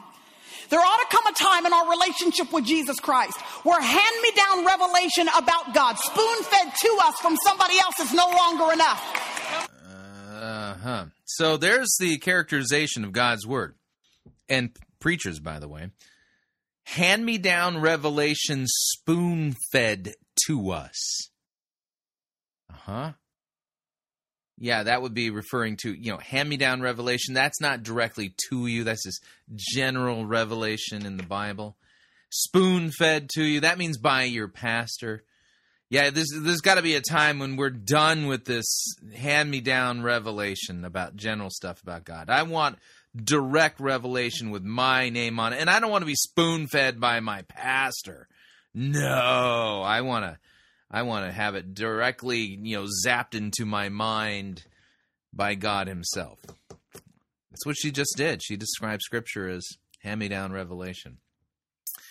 But God's Word says this about itself. Second Timothy chapter two, Second Timothy chapter three, I apologize, verse sixteen. All Scripture is breathed out by God. All Scripture is theonoustos, profitable for teaching, for reproof, for correction, for training in righteousness, so that the man of God may be complete and equipped for every good work. There you go. Every single good work that you can perform as a Christian, God's written word is going to prepare you for it. And Priscilla Shirer basically just treating God's word as hand-me-down revelation shows that she's attacking God's word. And in attacking God's word, the people listening to her, they're going to think less of God's word and now seek for direct revelation from God and see it as, well, more personal, if you would. And they're going to despise the hand-me-down revelation spoon-fed to them by their pastors Sunday after Sunday. This is demonic, and it's an attack against the very word of God. We celebrate the fact that God has given us leaders and teachers and speakers that help us to rightly discern the, the word of God. But but there ought to be an unsettledness in your spirit, where at some point... There, there should be an unsettled... Where in Scripture does it teach me I should be unsettled in my spirit about only having God's word? Say, you know what? I appreciate God's general word, but what I want is a box to come with my name on it. I want a specific word straight from God for me. I want to know what job He wants me to take. I want to know which person He wants me to marry. I want to know what part of the city He wants me to live on. I want God's specific word and revelation for me. Yeah, and you're misunderstanding something there. And that's this. is that God basically has left the decision of what job you would like to do and who you would like to marry. He's left that up to you. That's under your recognizance. And all he wants you to do is make your decision wisely and make your decision as a Christian. You don't marry somebody who is an unbeliever. Yeah, you know, things like that. You don't. So make your decision wisely. Certain people are out of the question. Um, certain people are within, you know, within the will of God in the general sense because they're believers. They, you know, they attend church. They they love the Lord. You know, things like that. Um, so pick, you know, pick from among those whom God would have you pick, but the decision is yours. Just like God, you know, made Adam and Eve, and after he made Adam, Adam named the animals. God didn't name them. God did not name the animals. Adam did. That was his decision. They were named through an agent, if you would. We continue. And the privilege that you and I have is to not be handicapped as believers to where we can only hear God's word when somebody else is spoon-feeding it to us. So if you're trusting your pastor to spoon-feed you the word of God week after week, you're handicapped as a believer. Notice the word she's using. Again, this is a demonic attack against the sufficiency of Scripture, and it's a well-delivered one at that. Where we, because of the Holy Spirit that lives individually on the inside of each and every one of us, where our spiritual ears are open and tuned in to hearing the voice of God. So if you're trusting, you know, in the sufficiency of Scripture and being spoon-fed, you're handicapped. Of course, if you're hearing direct revelation from God, well, then you're Superman, yeah? Understand that the people that you and I admire in the faith, the folks that I so love to listen to teach, or I read their books, or I listen to them on the radio, or they, they feed me because of their own relationship with the Lord. We, we've got this bad, y'all, that, that some kind of way we've begun to put them up on this pedestal, and we feel like they've got a relationship with God that we, we're not privy to. Anybody ever felt like that other than me? That we just feel like they've got this special hotline connection with God where they're able to get revelation that we're not able to have access to. But but do you understand that the same Holy Spirit that lives in them is the exact same Holy Spirit that lives on the inside of you and I? God doesn't play favorites, my friend. In fact, you are his favorite. And you have the privilege, I have the privilege to hear the voice of God. Uh, wow, this is, boy, playing on ego, too. Again, demonic attack against the sufficiency of Scripture. So that you will end up, you know, hearing from the demonic or your own your own psyche and think you're hearing from God. That's how I interpret what we're hearing here. There is no better passage in Scripture that reminds us about this privilege that we have to individually, specifically hear the voice of God than in John chapter ten. In John chapter ten, I'm going to read to you the first five verses of John chapter ten, and then I'm going to jump down to verse twenty-seven, and I'm going to camp out in verse twenty-seven because I just want to share with you four little simple principles about hearing the voice of God, because I think if we can inscribe these on our heart, y'all, we're going to leave out of here knowing beyond a shadow of a doubt, never doubting again that we can hear God's leading in our lives. John chapter ten, verse one through five says this. Truly, truly, I say to you, he who does not enter by the door into the fold of the sheep, but climbs up some other way, he is a thief and a robber. But he who... Yep, and we've covered this many times here at Fighting for the Faith. John chapter ten, Jesus is not talking about the devil. He's talking about false teachers. He's talking about the Pharisees. In order to get the context, you have to go all the way to the beginning of verse uh, chapter nine, verse one, and read forward so that you can see what's going on, where Jesus heals the man who was born blind, and then how he was hauled before the, the Jews and the Pharisees because he was healed, right? And uh, you have to get all that. So when we get to John ten, that's a continuation of the story that begins in John nine, and Jesus now is speaking against the Pharisees and the false teachers. They're the hirelings. They're the ones who've jumped the fence. By the door is the shepherd of the sheep. To him the doorkeeper opens, and the sheep hear his voice. And he calls his own sheep by name and leads them out. Verse four. When he puts forth all of his own sheep, he goes before them, and the sheep follow him because they know his voice. Verse five, a stranger they simply will not follow, but they will flee from him because they do not know the voice of a stranger. Now, let's make something very clear here. The opening verses of chapter ten that she's quoting from, this is a parable. Jesus is speaking parabolically, metaphorically, if you would. Let me read it. Truly, truly, amen, amen, I say to you, he who does not enter the sheepfold by the door but climbs in by another way, that man is a thief and a robber. But he who enters by the door is the shepherd of the sheep. To him the gatekeeper opens, the sheep hear his voice, he calls his own sheep by name and leads them out. Okay, and this was something that the people of Israel were familiar with, how shepherds did their business. And so that's the parable, that's the metaphor.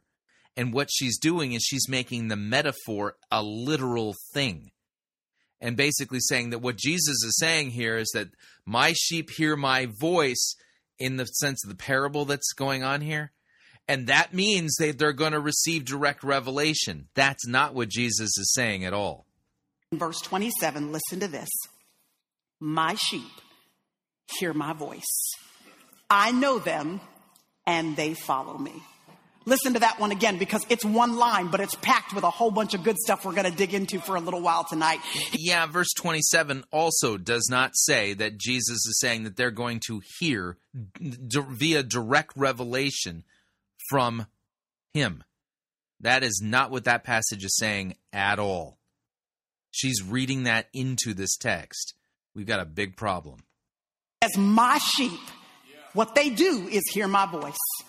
I know them. I know my sheep, and they follow me.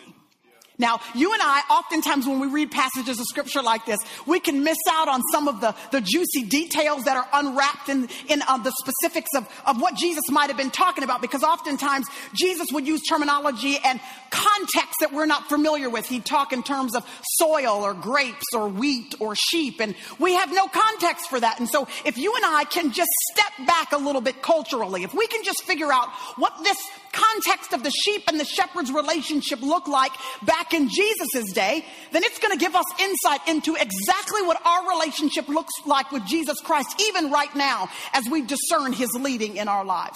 There are four things that I'm going to point out to you in this passage. The fact that we are his sheep, that we can hear his voice, that he knows us, and that we can follow him. There are four things: a relationship, a result of that relationship, a reason, and a response to that relationship. The, re- the relationship. He says, my sheep are the ones who hear my voice. Now that's fascinating that she's saying that, because what is she doing? She's preaching in a church. She's a woman. God the Holy Spirit has made it clear that this is not what a woman should be doing in church. Why isn't she hearing the voice of Jesus telling her to sit down and to be quiet? You see what I'm saying here? We continue. In the Middle Eastern sheepfold in Jesus' day, shepherding looked a little bit different like it might to, than it might today. Let's say there were ten shepherds. Each of them could have upwards of one hundred sheep in their fold. And they would tend their flock all throughout the day. And then when evening came, all ten of these shepherds would take all of their flocks to one fold to stay for the night. The sheepfold was a broad, vast area of land, and it had um, a stone wall that went all the way around to enclose the fold. There was one entrance to the sheepfold, one opening to the sheepfold, and it did not have a gate. There was no door. It was just an opening. So all ten of these shepherds with one hundred apiece would take all of these sheep and would herd them into the sheepfold. And then of the ten shepherds, nine of them would go back into the city to stay for the night. One of them would stay behind, and he would become what was called the porter for the sheepfold. In other words, he would be the door of the sheepfold. He would literally lay his body across the opening of the sheepfold and be the protector for the one thousand sheep that were on the inside. He was the gate. He was the door. He would lay his body across the door, all across the gate all night long so as to protect them from, from harm. And in the morning, the nine shepherds, they would return to claim their sheep. When they returned, the, the porter that had stayed behind for the night, he would see the shepherd coming from the distance, and he would recognize this shepherd as one of the true shepherd of one of these flocks on the inside. And only when he recognized the shepherd as a true shepherd of one of these flocks, he would remove his body from the opening of the sheepfold and let that shepherd pass in. And then listen, that shepherd would stand in the sheepfold and call his sheep. Of the one thousand sheep that were in the sheepfold, only one hundred belonged to him. He would call his sheep, and his sheep knew his voice. What mattered was not whether or not they were black sheep or white sheep. It didn't matter whether they were tall sheep or short sheep. It didn't matter if they were cheap sheep or highly priced sheep. It didn't matter if they congregated with a little bit of sheep or congregated with a lot of sheep. All that mattered was who they belonged to. I want to ask you a question tonight, right on the onset of the message, and then I'm going to ask you again at the end. Do you belong to the shepherd?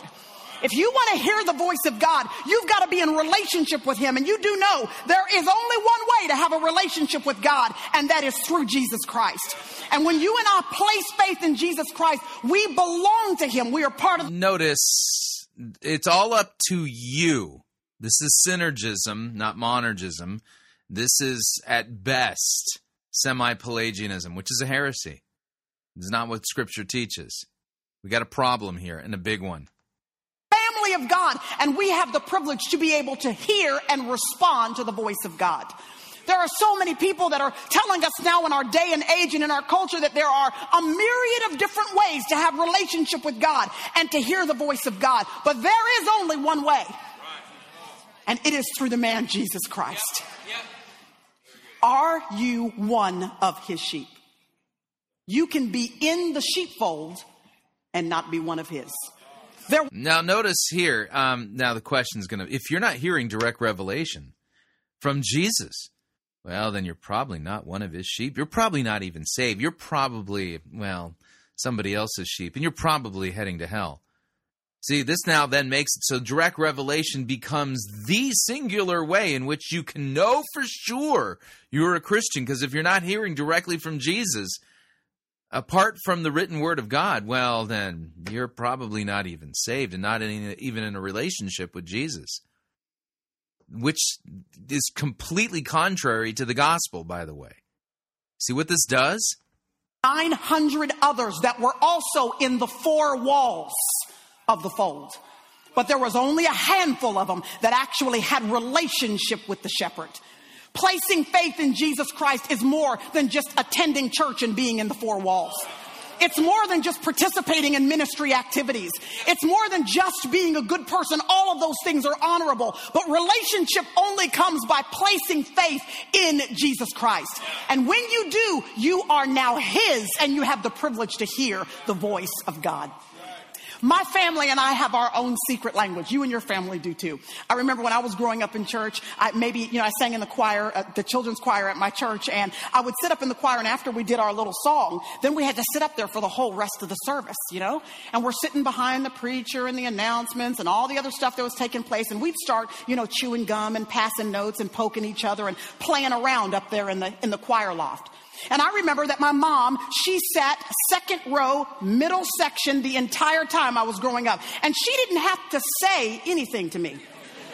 I would just look down at her and she would give me the mama eye. Anybody have a mama like mine? There was a whole story that unraveled with just one eye. Because we have our own little secret language. You have that too with your spouse, your kids. You can maybe look at them from afar, and there's a whole story that unfolds just with one word or with one facial expression. Maybe you and your girlfriend or you and your friend, y'all, y'all were hanging out somewhere, and y'all had this little inside joke that happened because of some incident that occurred while y'all were together. And so now when you rehash that, other people can be around you, and you guys can be laughing and joking, and you can even try to explain it to the people who are nearby about how, the reason why it was so funny and engaging, and they'll sit there and go, I don't, I don't get it. Because they're not a part of the family. There's a secret language. There is an ability to hear the voice of God that comes. Notice she's not actually exegeting. No, she's telling a story. And, and that story is being woven into the biblical text. She didn't exegete it out. She is pulling a fast one. And she is not teaching what John ten actually says. We continue. you're a part of the family of God. In fact, Ephesians chapter two, verse nineteen in the Amplified Bible says this, therefore, you are no longer exiles. Yeah, the Amplified, by the way, you want to stay away from that thing like the plague.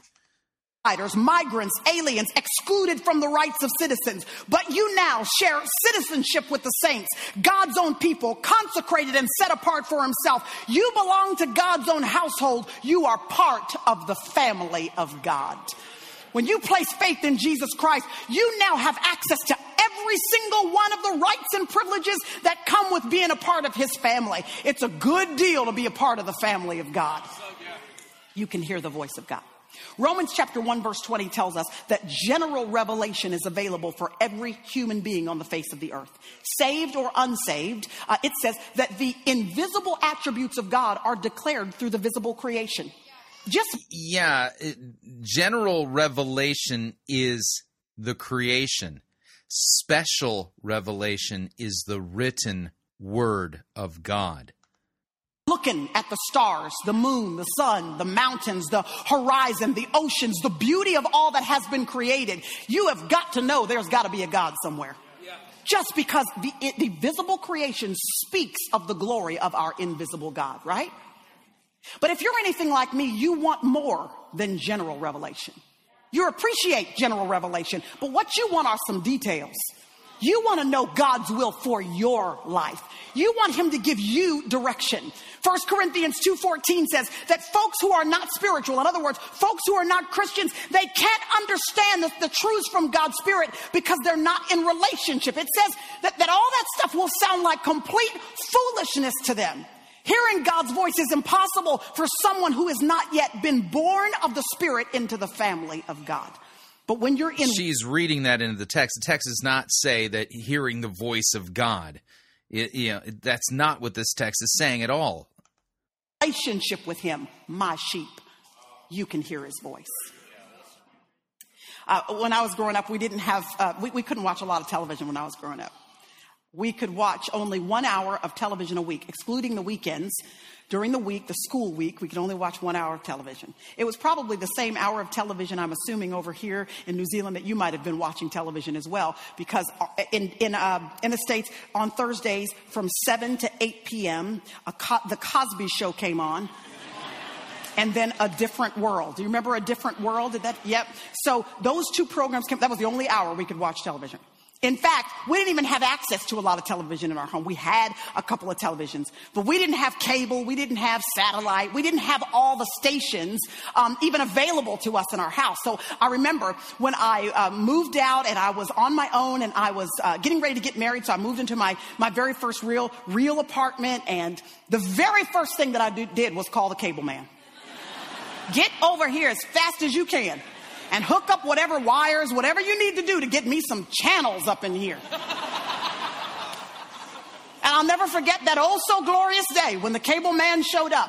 And he went into my bedroom. He moved my armoire out from behind, from um, from against the wall. He went behind the television and hooked up all the wires, the cords, whatever he attached to give me access to all the stations that were available. Then he put everything back in place, came back from around uh, the, the place where he was in the corner of my room, gave me a remote control and said, press the guide button. I pressed the menu, the guide button, and I watched all these channel options that were now available to me. I was stunned. All of those channels had always been available to me. They were there. The frequency for those stations were all there. I just didn't have the right hookup to pick up on them. Same thing is true in your relationship with the Lord. God is always speaking, my friend. The fact that you can't hear him doesn't mean he's not speaking. It's mean, it means you don't have the right hookup. You're not tapped into divine frequency so that you're... Yeah, John ten doesn't say this. Uh, First Corinthians doesn't say this. There ain't no biblical text that says this. She tells a story that we all can relate to because we know from experience what she's talking about. The problem is she's not actually here teaching biblical truth. God's always talking. We just ha- don't have the right hookups. Wow, this is dangerous. Can pick up on hearing the voice of God. You have spiritual, you have physical senses. I have physical senses. We can smell and we can see and we can hear, we can taste. We can uh, have physical senses with which we respond to and connect with the physical world. Do you know you have spiritual senses as well? That you have spiritual eyes and spiritual ears. In fact, in the scriptures, when it says, he that hath an ear, let him hear what the Spirit says to the church. Not referring to physical ears. It's your spiritual ears. It's the hookup that you get, the connection that you get. Everything she's taken from the Bible has been ripped from context. She hasn't correctly exegeted a single text. This is the tool of the devil. This is how the devil operates. Okay, devil is the one who can quote scripture out of context. You don't believe me? Read Jesus's temptation of the devil in the wilderness. The second temptation, devil comes right back and misquotes scripture to Jesus to tempt him. Jesus sees right through it and quotes scripture right back at him. She's misquoting scripture the exact same way the devil does. Yep, this whole sermon is designed to make you feel less about the written word of God and think, oh, I'm, I, if I'm one of Jesus's sheep, I, and I'm not tuned into the right frequency, then, you know, there's something wrong. I've got to tune into the right frequency so that this will prove that I'm one of Jesus's sheep. And so now the direct revelation becomes the thing you're seeking after. And what's that written Bible? That's just spoon-fed general revelation. And yet the text, when she talked about general revelation, was general revelation is what we see in nature. Special revelation is the written word of God. This woman is deceitful and dangerous and a very gifted communicator.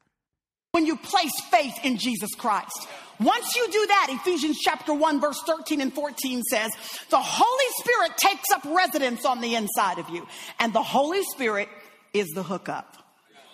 The now, Holy- I'm going to make something very clear. She's quoting, you know, she's not even quoting. She's referencing Ephesians chapter one. But Ephesians chapter two makes something very clear. Ephesians chapter two, verses one through three makes it clear that we were dead in trespasses and sins. And verse four says, but God, being rich in mercy because of the great love with which he loved us, even while we were dead in our trespasses, God made us alive together with Christ.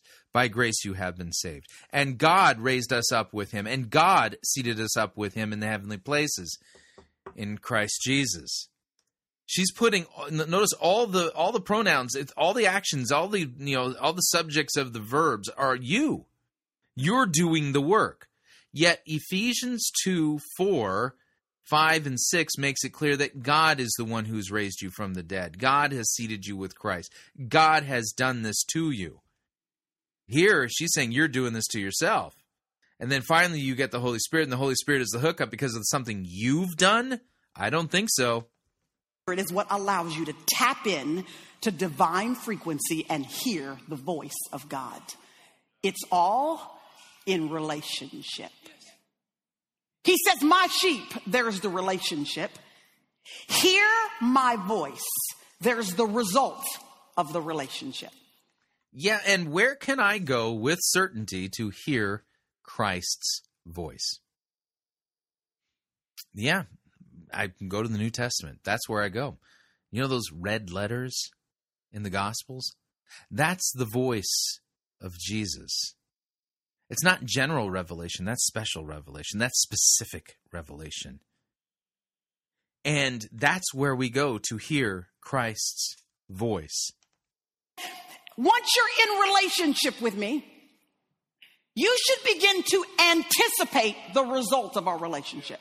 He says the default position of anybody who's placed faith in Jesus Christ, who has made a decision to be in the family of God, who has then received the Holy Spirit of God. As now notice that, like, you've made the decision to be in the family of God. You know, I, I got to tell you, Donald Trump has a lot more money than I do. A ton, a, a lot, lot, lot more money than I do. I mean, can I make the decision to be in the Trump family? Can I make a decision to be his son? Um, and if I make the decision to be part of the Trump family, is he obliged to, uh, you know, write me into the Trump will? Of course not. Yeah, the big problems with this theology on lots of levels. gift, a sealing gift of their faith. He says, for anybody that's one of my sheep, you ought to begin to expect the results of your relationship. It's automatic. It's the default position of your relationship with God. Yeah, she's, again, adding to the scriptures. She's adding her own stuff to the scriptures. She's not actually even exegeting a biblical text. This is all just what she's making up and make it sounds so reasonable because, I mean, it's based on things we all understand, but it's not actually biblical doctrine or theology. It's the default position of your relationship with God. What his sheep do is hear his voice. It's what they do. A W Tozer is one of my favorites uh, to read and to, to uh, just kind of uh, ponder some of his thoughts. And he said, uh, the one who does not expect that God will speak will discount every single time God does speak. Wow.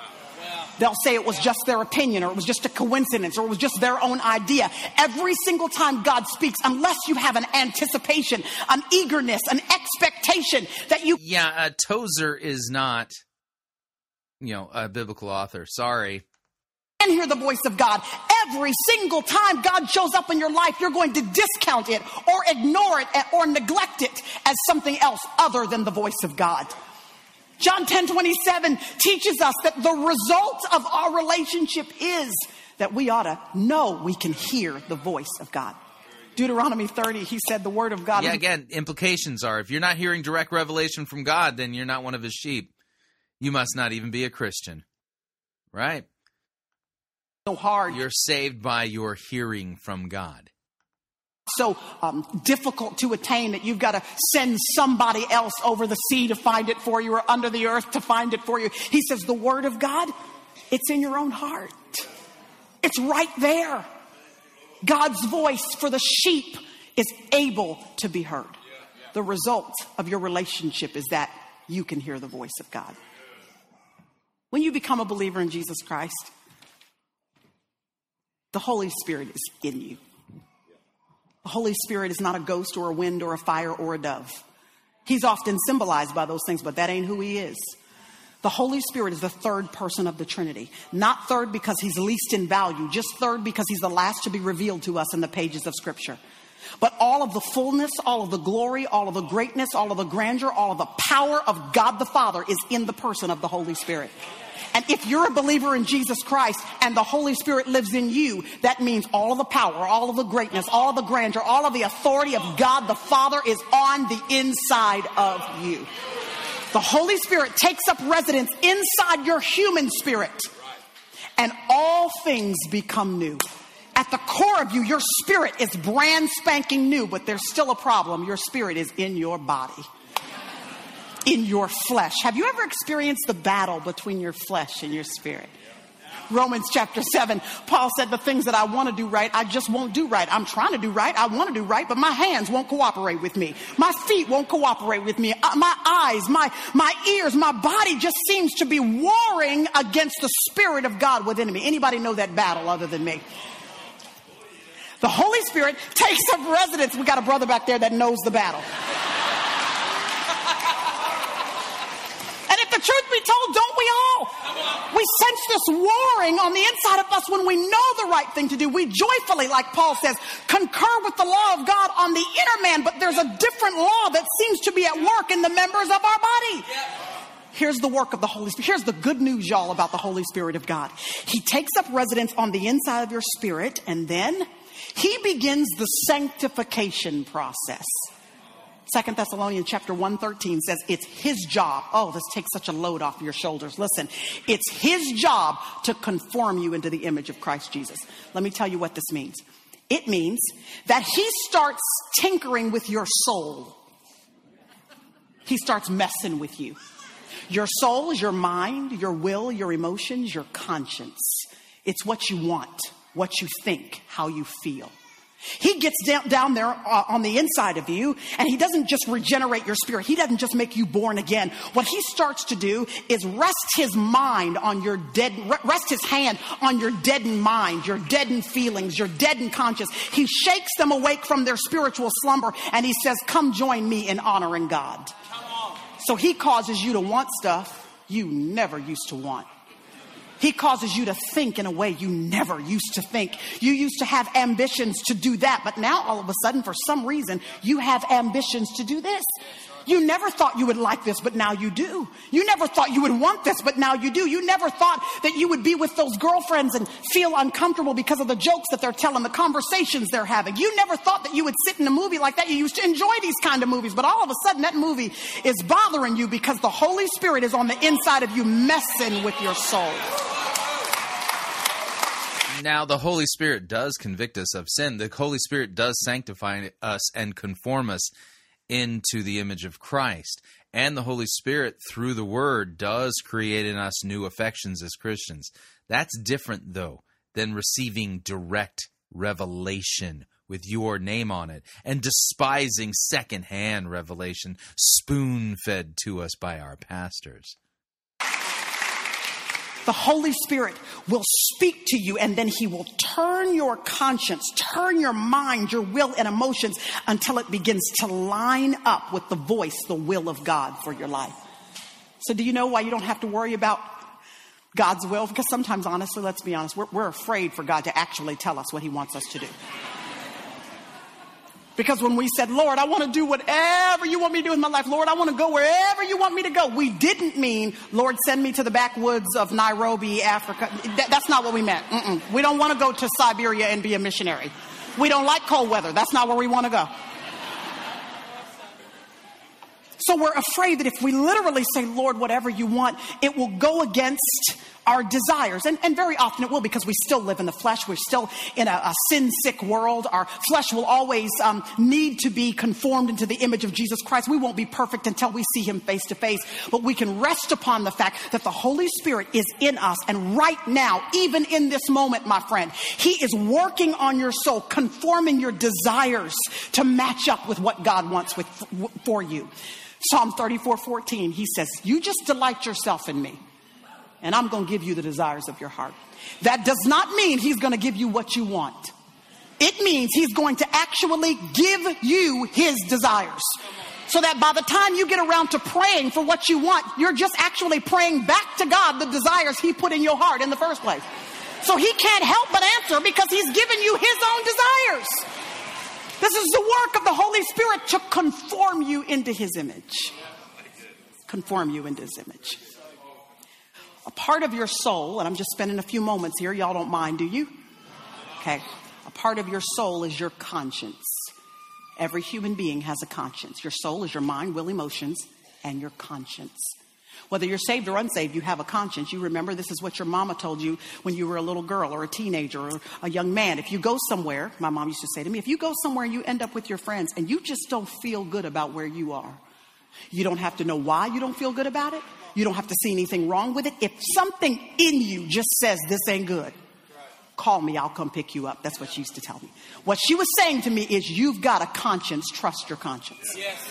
Here's the deal, though, y'all. The conscience is not the voice of God, because your conscience has been determined. The settings of your conscience have been determined by the way you were raised, by what you were taught, by the influences you had in your life. Your conscience could tell you something is right when the Bible actually says it's wrong.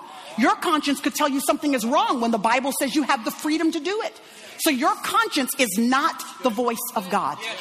But this is what happens when the Holy Spirit steps on the inside of you. He uses, he says to your conscience, come over here and work with me in helping her to know the voice of God. Because that human already knows what that gut level conscience feels like. You know what your conscience feels like, right? When you've got that feeling on the inside of you that goes, mm, this ain't good. Or yeah, I should do this. It's just that inner feeling. You are. Notice she's not really teaching the Bible. She's teaching experiences and drawing doctrines from them. This is not a biblical teaching. These are the musings, speculations, and dogmas drawn from her experiences, not the teaching and the revelation of what God's Word says.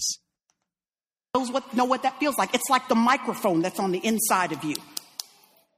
The Holy Spirit grabs the microphone of your conscience and says, all right, now let me tell you what God's will is for your life.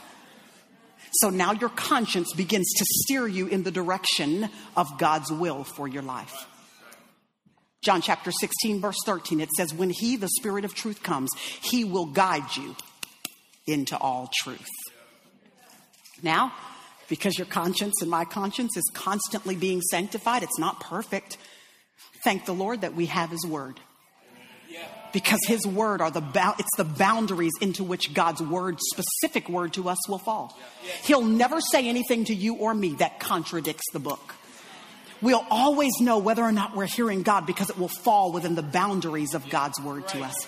Do you know what we often wish? At least I do. Sometimes I read about the Old Testament. You know, they had a cloud in the middle of the day, a fire by night. They had donkeys speaking and stuff.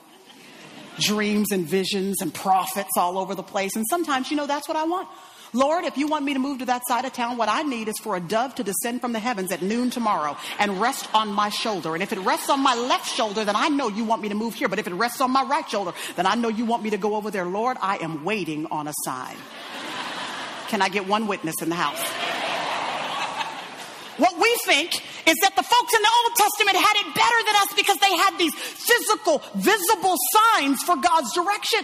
And while God surely, most surely, gives clear, visible direction even in our day and age, the mercy of confirmation is what I call it. When he will turn your circumstances or perform a miracle or do something visible to uh, confirm his word to you. We oftentimes desire what the folks in the Old Testament have, but listen, the people in the Old Testament wish they had what we have. The only reason they needed the signs and wonders was because they did not have the closed canon of Scripture and the indwelling Holy Spirit.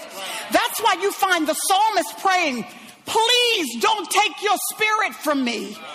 Because in the Old Testament, the Spirit was only given to individuals for a specific task. And if they sinned or when that task was over, the Spirit of God left them. I got good news for you today, my friend, that once you receive the Holy Spirit of God, there is nothing that anybody else can do or that you can do for the Spirit of God to be removed from your life.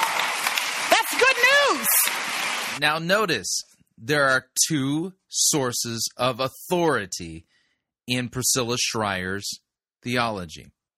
The closed canon of Scripture and God the Holy Spirit speaking directly to you. We continue. Which means that in our day and age, we have the best possible way to hear the voice of God. We don't have some second-rate option. We've got the best way, the, the Spirit of God and the Word of God to lead us and guide us. It's not sola scriptura. It's the Spirit of God and the Word of God. She said it very clearly right there. Scripture is not sufficient. Clearly, it's not, you know, it's not going to prepare you for every good work because you also need direct revelation from the Spirit. Yep, this is a formula for disaster. And so we got a relationship, his sheep. And the result of that relationship is that we ought to sit on the edge of our seat in anticipation of the fact that we can hear the voice of God. There's a relationship, there's a result, and then there is a reason for all of this. He says, my sheep hear my voice, and here's the reason, I know them. Now, I called up a friend of mine who works with sheep and cattle. Because I, you know, I don't know if you can tell by looking at me or not, but I'm not really a sheep and cattle kind of girl. So I called up this guy because he works with sheep and cattle, and I, you know, I wanted to ask his perspective on some of these details. And I asked him about this business of knowing the sheep. That verse says, I, the shepherd, know the sheep. So I wanted to ask him about this. Very interesting, because he said to me, Priscilla, I've got a lot of sheep.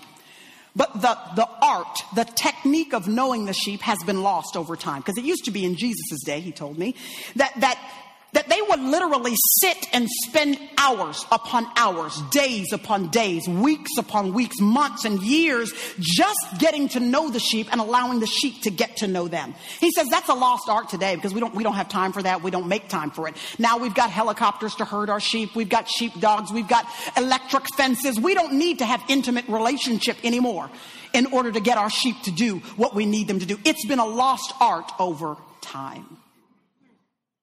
It's interesting to me that it's been a lost art over time Because aren't you glad that the changes in time, the advances in technology hasn't changed our shepherd's desire to get to know us? Yeah. Yeah. Again, she is not actually exegeting this text. I mean, uh, it is just a ton of personal experience, personal anecdotal stories, uh, things that she thinks are supposed to shed light on the text, when in reality, she is not exegeting it soundly, and she is, in fact, twisting it. We continue. I want you to hear me. He knows you. In other words, you don't have to be a seminary graduate to hear the voice of God. You- yeah, and if you've been to seminary and you've been rightly taught uh, God's Word in uh, sound biblical exegesis and hermeneutics, then you know that nowhere in Scripture are we told to expect as normative to hear the quote-unquote voice of God. That's what Scripture's for. To be a preacher to hear the voice of God. You don't have to be the worship leader to hear the voice of God. You don't have to be biblically astute to hear the voice of God. Of course, all of those things are honorable, but my friend, he knows you. He knows whether you're just a fledgling believer or whether you've been walking with the Lord for a long time. He knows how much Scripture you're actually familiar with and, and, and uh, what growth level, maturity level you're on in your relationship with the Lord. He knows if you're hard-headed like me and he needs to say a few things several times in order for you to get that it's him speaking. He knows you because you're one of his sheep. And do you know that this, this friend of mine told me that, that the shepherds in Jesus' day knew the sheep so well. I mean, if there were one hundred of them, he knew them individually so well, and they knew him so personally that he could change the tone of his call just a little bit and call one sheep out of the flock. That's intimacy. The change in times has not changed our shepherd's desire to get to know us, but if we're not careful, the change in times is going to change our desire to get to know him. Now notice she's taken the parabolic part of uh, what Jesus was saying, and she's expanded it in a way that is, well, uh, not exactly the point of John ten. No, not at all. And she's made it the literal thing, if you would.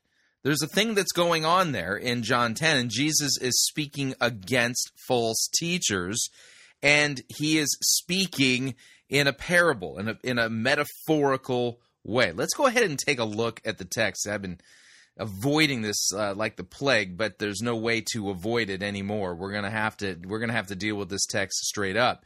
So if you have your Bible, take a look at Gospel of John chapter ten. Now I bemoan the fact that I'm not gonna go all the way into into chapter nine. You're gonna go need to go back and read chapter nine to get the full context, where Jesus heal, heals a man who was born blind and gets himself into a tussle, if you would. The poor guy who had been healed gets himself, you know, gets in all kinds of trouble, uh, you know, with the, uh, the the Jews going after him and uh, even going after his parents.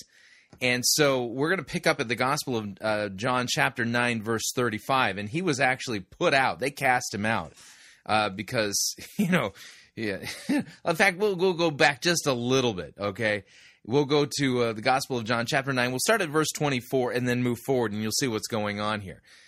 So for the second time they called the man who had been blind, and then you could say born blind, said to him, "Give glory to God. We know that this man is a sinner." That would be Jesus. He answered, "Whether he's a sinner or not, I don't know. One thing I do know, I, that, that though I was blind, now I see." They said to him, "What did he do to you? How did he open your eyes?" He answered them, "I've already told you, and you would, and you would not listen. Why do you want to hear it again? Do you also want to become one of his disciples?" And that sets them off. And so it says they and so they reviled him, saying, "You are his disciples, but we are disciples of Moses. We know that God has spoken to Moses, but as for this man, we don't know where he comes from." And so the man answered him, "Why, this is an amazing thing. You do not know where he comes from, and yet he opened my eyes. We know that God does not listen to sinners, but if anyone is a worshiper of God and does his will, God listens to him. Never since the world began has it been heard that anyone opened the eyes of a man born blind. If this man were not from God, he could do nothing." And they answered, "You were born in utter sin, and you would teach us." So they cast him out. Yeah, that's right. That's that's you know, you get punished uh, by the uh, Pharisees if uh, Jesus heals you. Anyway, so now we pick up Jesus now is going to talk to him. And keep in mind, the way Jesus healed this man, uh, he sent him to a pool to wash his eyes. And so he came back seeing. He's never seen Jesus. And Jesus, our compassionate and merciful Lord, hunts this man down and does something absolutely just beautiful.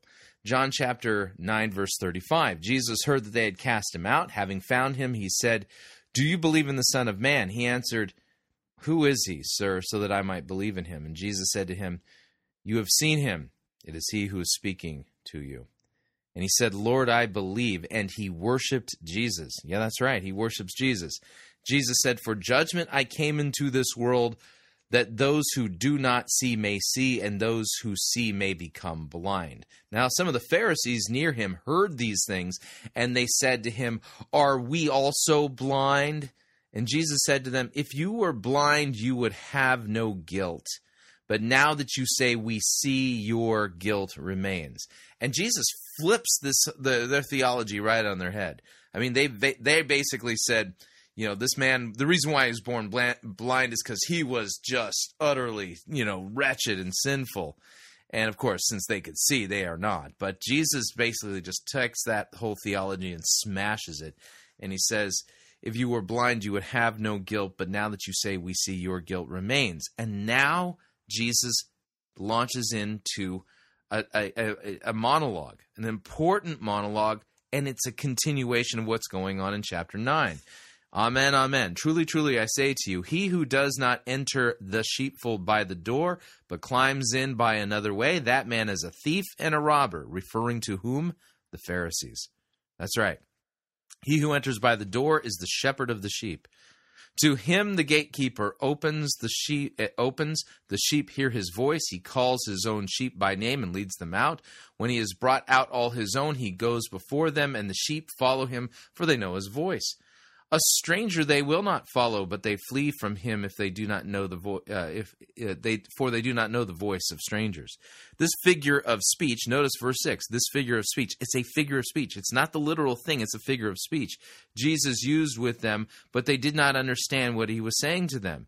Verse seven, so so uh, Jesus again said to them, more going on here, "Amen, amen. Truly I say to you, I am the door of the sheep. All who came before me are thieves and robbers, but the sheep did not listen to them.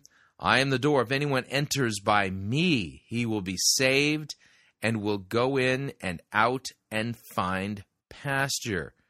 Uh-huh. Does it sound like Jesus saying that he is the way of salvation? That's exactly what he's saying. "The thief comes only to steal, to kill, and to destroy," and that's the false teacher, not the devil, false teachers here. "I came that they might have life, have it abundantly. I am the good shepherd. The good shepherd lays down his life for the sheep. He who is a hired hand and not a shepherd, who does not own the sheep, sees the wolf coming and leaves the sheep and flees, and the wolf snatches them and scatters them. He flees because he's a hired hand and cares nothing for the sheep. I am the good shepherd. I know my own, and my own know me. Just as the Father knows me, and I know the Father, and I lay down my life for the sheep. And I have other sheep that are not of this fold. I must bring them also, that they will listen to my voice, so there will be one flock, one shepherd. For this reason the Father loves me, because I lay down my life that I might take it up again. No one takes it from me, but I lay it down of my own accord. I have authority to lay it down, and I have authority to take it up again. This charge I have received from my Father." See, Jesus is not talking about the importance of direct revelation. That's not what this passage is about.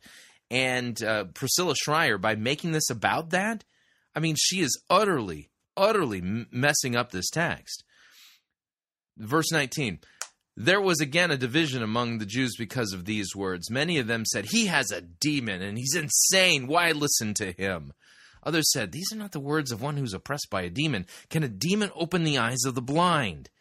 And at that time, the Feast of Dedication took place at Jerusalem. It was winter, and Jesus was walking in the temple in the colonnade of Solomon, and the Jews gathered around him and said, 'How long will you keep us in suspense? If you're the Messiah, tell us plainly.' Jesus answered them, 'I told you, and you do not believe. The works that I do in my Father's name, they bear witness about me, but you do not believe because you are not among my sheep. My sheep hear my voice, and I know them, and they follow me. I give them eternal life. Now, in their particular case, notice here, they're not followers of Jesus. They are opposers and persecutors, and ultimately they're going to be the ones responsible for murdering Jesus, right? And Jesus wasn't saying the reason they don't hear his voice is, and, and by that direct revelation, is because they're not his sheep. That's not what he's saying at all. He's talking to them directly. He's using his physical voice in this text. And he says, I told you. You know, they asked, are you the Messiah or not? He says, I told you, and you don't believe. The works that I do in my Father's name, they bear witness about me, but you do not believe because you are not among my sheep. My sheep hear my voice, and I know them, and they follow me. So notice, you know, her text, my sheep hear my voice, verse twenty-seven. She skipped twenty-five, she skipped twenty-six, she skipped twenty-two, which gives you the context, which shows definitively she is utterly mangling this text and not teaching at all what Jesus was referring to when he said the things that he said in John ten. The advances in modern technology, praise the Lord for them, but the busier we are, the further away we get from spending time getting to know the voice of the Lord, getting to know who he is. A philosopher by the name of Sam Pascoe said something that I want to read to you guys. He said, Christianity started out in Palestine, that's the land of the Bible, as a fellowship, a relationship. Then it moved to Greece and became a philosophy, a way you think. Then it moved to Rome and became an institution, a place you go. Then it moved to Europe and became a culture, a way of life. Then it moved to the rest of the world and became an enterprise, a business. Now it's just what we do. What if we took this back to what it was meant to be? A relationship. He died on the cross of Calvary, shed his blood not to just give you a ticket to eternity. If he would have just wanted us to be in heaven with him, then, then our relationship would have stopped there. And, and listen, that would have been enough for us to celebrate the rest of our lives. Goodness gracious, the fact that he gave us a ticket to eternity would have been enough for us to worship him all of our days. But if that might have been enough for us, it wasn't enough for him. He said, oh no, I want to be with them every single day of their lives. So I am going to give them me in the person of the Holy Spirit so that I can walk with them and talk with them and have intimate fellowship with them. Do you think? Do- uh, really? Um, yeah. Which biblical text says those uh, interesting platitudes that you're putting in the mouth of God? I don't recall a text that says those things. Really think that he loved you enough to die for you, but then doesn't love you enough to talk to you? How can we... uh, that's logic. That's not uh, direct revelation. God does talk to us. He speaks to us through the God-breathed written word of God. All scripture is theonoustos. Yeah, boy, this oh, total train wreck. We have a personal relationship with Jesus Christ when there's no communication. How personal can it actually be? He died on the cross. This is where she's taking her doctrine of personal relationship and imposing the implications of what that means on the biblical text, rather than letting the biblical text form her theology. Because he loved you and wanted to have a relationship with you, with you. He knows you. The question is, do you know him? Do you know, uh, I, well, I've got a brother, his name is Anthony. His, his name is Anthony Junior, because my father's name is Anthony Senior Folks call them both Tony sometimes, Tony Evans Senior and Tony Evans Junior My brother looks like my daddy. He walks like my daddy. He talks like my daddy. He looks like a little version of my daddy. I have seen my brother use this to his advantage on many occasions. Because I remember when we were in our teenage years, somebody would call the house for my dad. And because he sounded so much like my dad, he'd answer the phone and say hello. And the person thought they were talking to Tony Evans Senior And so he would just sit there and listen and respond and get all the juicy details until the very end and then say, well, hang on, let me go get my daddy for you. All of us really are in ministry, and so we all are on airplanes a lot. And in Dallas, our, our hub airline is American Airlines in Dallas. And so we have a lot of, particularly my father, has a lot of miles that he's accumulated on American Airlines. So he's got like executive platinum status. There are a lot of perks that comes with come with that kind of status on American Airlines. So Anthony Junior Walked up to the counter one day and showed his license. I mean, it said Anthony Evans. So they pulled up my father's file, upgraded my brother to first class, and treated him like royalty. So he's fooled a lot of people. But I will tell you one person they cannot fool. I have spent my life getting to know the two Anthonys. So when either one of them calls me, in the first two seconds of the phone conversation, I know exactly which Anthony I'm talking to. And the reason why I know, even though they sound so similar, the reason why I know is because I've spent my life getting to know what their voice sounds like. You need to know that there is an enemy of your soul. This ain't a playground, y'all. This is a battlefield. There is an enemy that is trying to do everything he can to deceive you and to cause you to not know what God's will is for your life. And the Bible says in Second Corinthians eleven fourteen that he disguises himself like an angel of light. He doesn't come to you with a red jumpsuit on and a picture. Yeah, that's probably the first passage of Scripture she's rightly handled in this sermon. Hmm. And say, hey, it's me. He disguises himself so that he looks and sounds as close as he can, and his will for you sounds and looks as close as it can possibly be to God's will for you. So what we need is God to help us discern, not just between good and evil. We need him to help us discern between good and almost good. Yeah, yeah. yeah. Which you're not doing here, which I am helping people do in this review. The way we do that is by leaning into the voice of God, by getting to know the way he speaks, by getting to know... Yeah, that would require you to actually read the written word of God, not receive direct revelation. He handled situations just like the one we're in right now. What did he say back then to other people? What's his personality? We get that in the Scriptures. Yeah, you... that's right. We get it in the Scriptures, and that's all we need. You have that friend, when she calls you or he calls you, the very fact that it is six thirty in the morning lets you know that it has got to be this particular friend. Because the only one that would have the nerve to call you at this ungodly hour has got to be that friend. And when you answer the phone, they don't have to go into a big explanation of who they are and where y'all met and uh, how long you've been in a friendship together. You know them so well that just the way they're breathing on the phone lets you know that it's them. Because you've spent so much time getting to know them. The more you know God, the more clearly you can hear God. I am, and I said this this morning in Sunday worship services, I am completely stunned, completely. So notice what she said there. The more you know God, the more you clearly you hear God. That is, apparently, the more familiar you are with the Bible, the more you're going to get direct revelation from God. Wrong. No biblical text says this. Beyond myself and beside myself that the God of the universe wants to get to know me. Yeah. That he cares enough about me to know my personality and where I am in my life and the journey that I'm on and the doubts that I may be having, the difficulties that I'm experiencing. And yet he still chooses to call me his friend and to have relationship with me.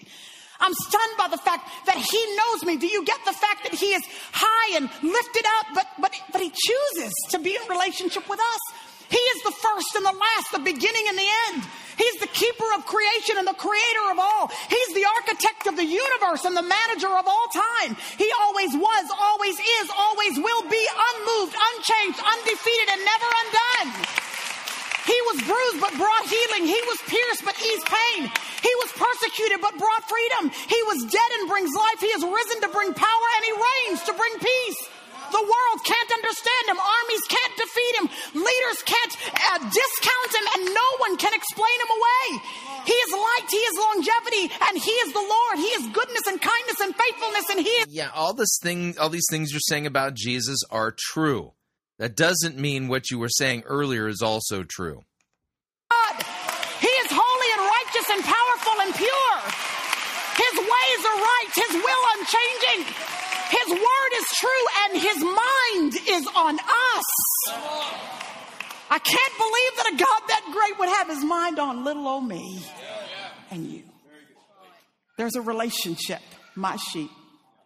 There's a result. They hear my voice. There's a reason, he says, because I know you. And there's a res- there is a response. The response is, they follow me. They follow me. There's only one appropriate response when you hear the voice of God. Listen, delayed obedience is disobedience. Yeah. There's kind of not neutral ground once you hear the voice of God. You're either going to move forward in obedience or you're not. But any response other than obedience is an inappropriate response to the voice of God. He does not speak to be heard. He speaks to be obeyed. And the reason why he speaks is because... So the only reason God speaks to us is to give us orders? Well, Scripture gives us law and gospel. God speaks to us not only his commandments, he also speaks to us the good news of his forgiveness, won by Christ on the cross for our not keeping his commandments. He is um, like the control tower. When an airplane takes off, the pilot does not uh, just trust in their own visibility to guide the plane. They have constant connection with a control tower because the control tower has the capacity to see way beyond what it is that the pilot in their limited scope and limited perspective is able to see. So they stay in contact with the control tower because the control tower is able to keep them from disasters that they don't even know are possible because of their narrow viewpoint. Uh, so, yeah, that's what you need direct revelation for, so that God can be your control tower uh, navigator kind of guy. I mean, so all of this sounds just so plausible. It sounds so reasonable. But if it were really what we're supposed to believe, why can't she just open up biblical texts that say these things and read them out for us? The reason why is because this is a theology that has been crafted by human beings, not doctrines that are actually taught in Scripture. You want to learn how to hear the voice of God versus the voice of a deceiver? Pay attention to what God's Word says. And when somebody is making God's Word say things it doesn't say, you're not hearing the voice of the shepherd. You're hearing the voice of somebody else. We continue. When God speaks to you, it's because he's the control tower. He sees stuff your narrow viewpoint, my narrow viewpoint cannot see. And when you respond in obedience, even though it doesn't make sense at the time, when you respond in obedience, yeah, again, apparently God's only telling you commands. Uh-huh. In obedience, you have no idea the disasters that you've circumvented because you just you just said yes, Lord, yes, and responded in obedience to God. In Jesus' day, when the shepherd um, called his sheep, the sheep didn't debate with the shepherd. They didn't negotiate with the shepherd. They didn't ignore the shepherd. They just went where he led them.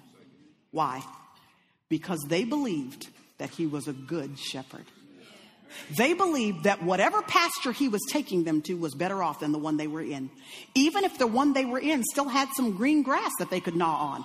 There was still some fresh pools of water there that they could refresh their thirst on. It still looked to them like this pasture was just fine. But if the shepherd said, let's go, they believed that where he must be taking them was better off than where they were. So it didn't make sense, but the sheep would just follow because they believed they had a good shepherd. John chapter ten says, he is your good shepherd. The book of Hebrews takes it a step further than that and says, he ain't just good. He is your great shepherd. That if you can't trust anybody else, you need to trust the leading of God in your life. No matter how big the decision is or what you sense God is telling you to do or how small and insignificant you think it might be, when God speaks, our response is to be obedient to what it is that God is telling us to do. My sheep hear my voice. I know them and they follow me. Y'all um, remember the late, great Michael Jackson, I'm sure. Y'all don't try to act holy. Y'all know Michael Jackson.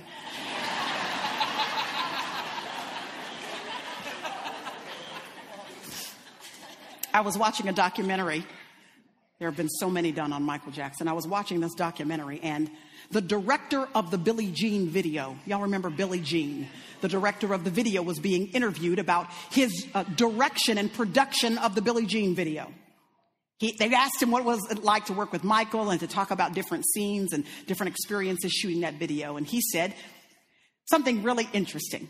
He said there's a particular scene in the Billie Jean video where Michael Jackson is walking up and down and dancing up and down this pathway. And every place that Michael would step would light up on the path. You remember that? The square would light up every time he stepped on it. He said this was a real interesting portion of the video to shoot because I had to pull the Michael Jackson aside and say, listen, Mike, we know you are a great dancer. We know you can dance all over this little pathway. In fact, we know you can dance all over this entire studio. You are amazing. We've got it. But you need to know that if you want this video to work right, I have already gone before you and pre-lit certain squares. And if you want this video to look the way we want it to look, then you're going to have to rein in all of your dancing and just step on the squares where I've already put the lights. Otherwise, all of your energy, all of your efforts are all going to be wasted because the path will not light up. So many times in my life, and maybe even in yours, we're, we're expending all of this effort and energy, our gifts, our talents, our abilities, and we feel frustrated and overwhelmed because the path is not lighting up. Yeah. Could it be because we've not taken time to turn aside to yeah, the... Could it be that God is not uh, my director in my life movie and has not set up the squares that are supposed to light up when I step on them? Yeah, where is this doctrine taught in Scripture, Priscilla? And say, would you please show me what you have already pre-lit? The Bible says he has already gone before you and prepared good works so that you might walk in them. When you and I listen to the... Yes, that's correct. Ephesians two ten does say that. ...of God, then we have the privilege to know what he's already pre-lit. And then we can use the gifting of God. That... Uh, yeah, no, see, yeah... Listen, God's going to, if you're in Christ, you're going to do those good works. I mean, that's just how that's going to work. You don't need uh, God getting on the microphone and saying, yeah, uh, Roger Tango six niner, this is uh, the Holy Spirit calling, and uh, want you to reset your course. You need to, uh, you know, set a navigation course, uh, plotted at three one niner and uh, an altitude of twenty-nine thousand feet. Yeah, th- that's, you're not going to be able, it's not as if you're not going to be able to do the good works God has called you to do, and unless you're getting prompts from him like a, you know, control tower tower guy. Yeah, no, no scripture says that. Ephesians two ten mentions nothing about, well, you can't do these good works until you're getting direct revelation from God. Of God, the energy that God has given each and every one of us to step on the squares that he's gone before us to light up.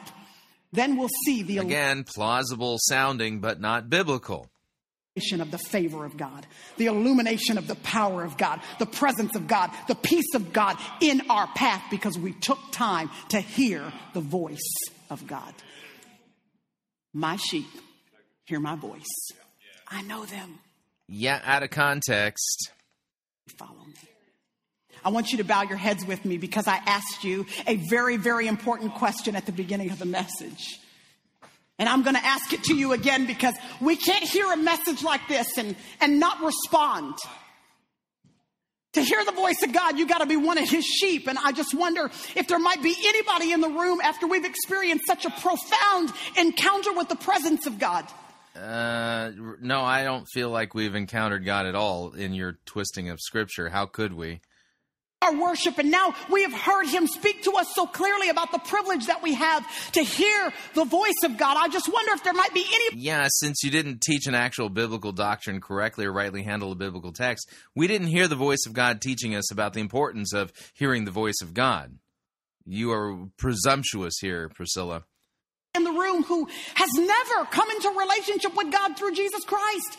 You want more than anything to know God's direction, his leading in your life. You want more than anything to hear and know the voice of God in your existence, but you're not in relationship with him, and you want to fix that right now. You don't want to go one more day without being able to have the Holy Spirit so that you can hear God's voice.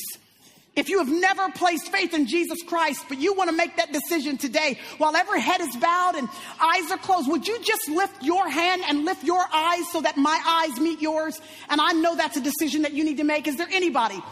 Is there any- Cue sappy music, and wow, this is just heavy-handed and bad.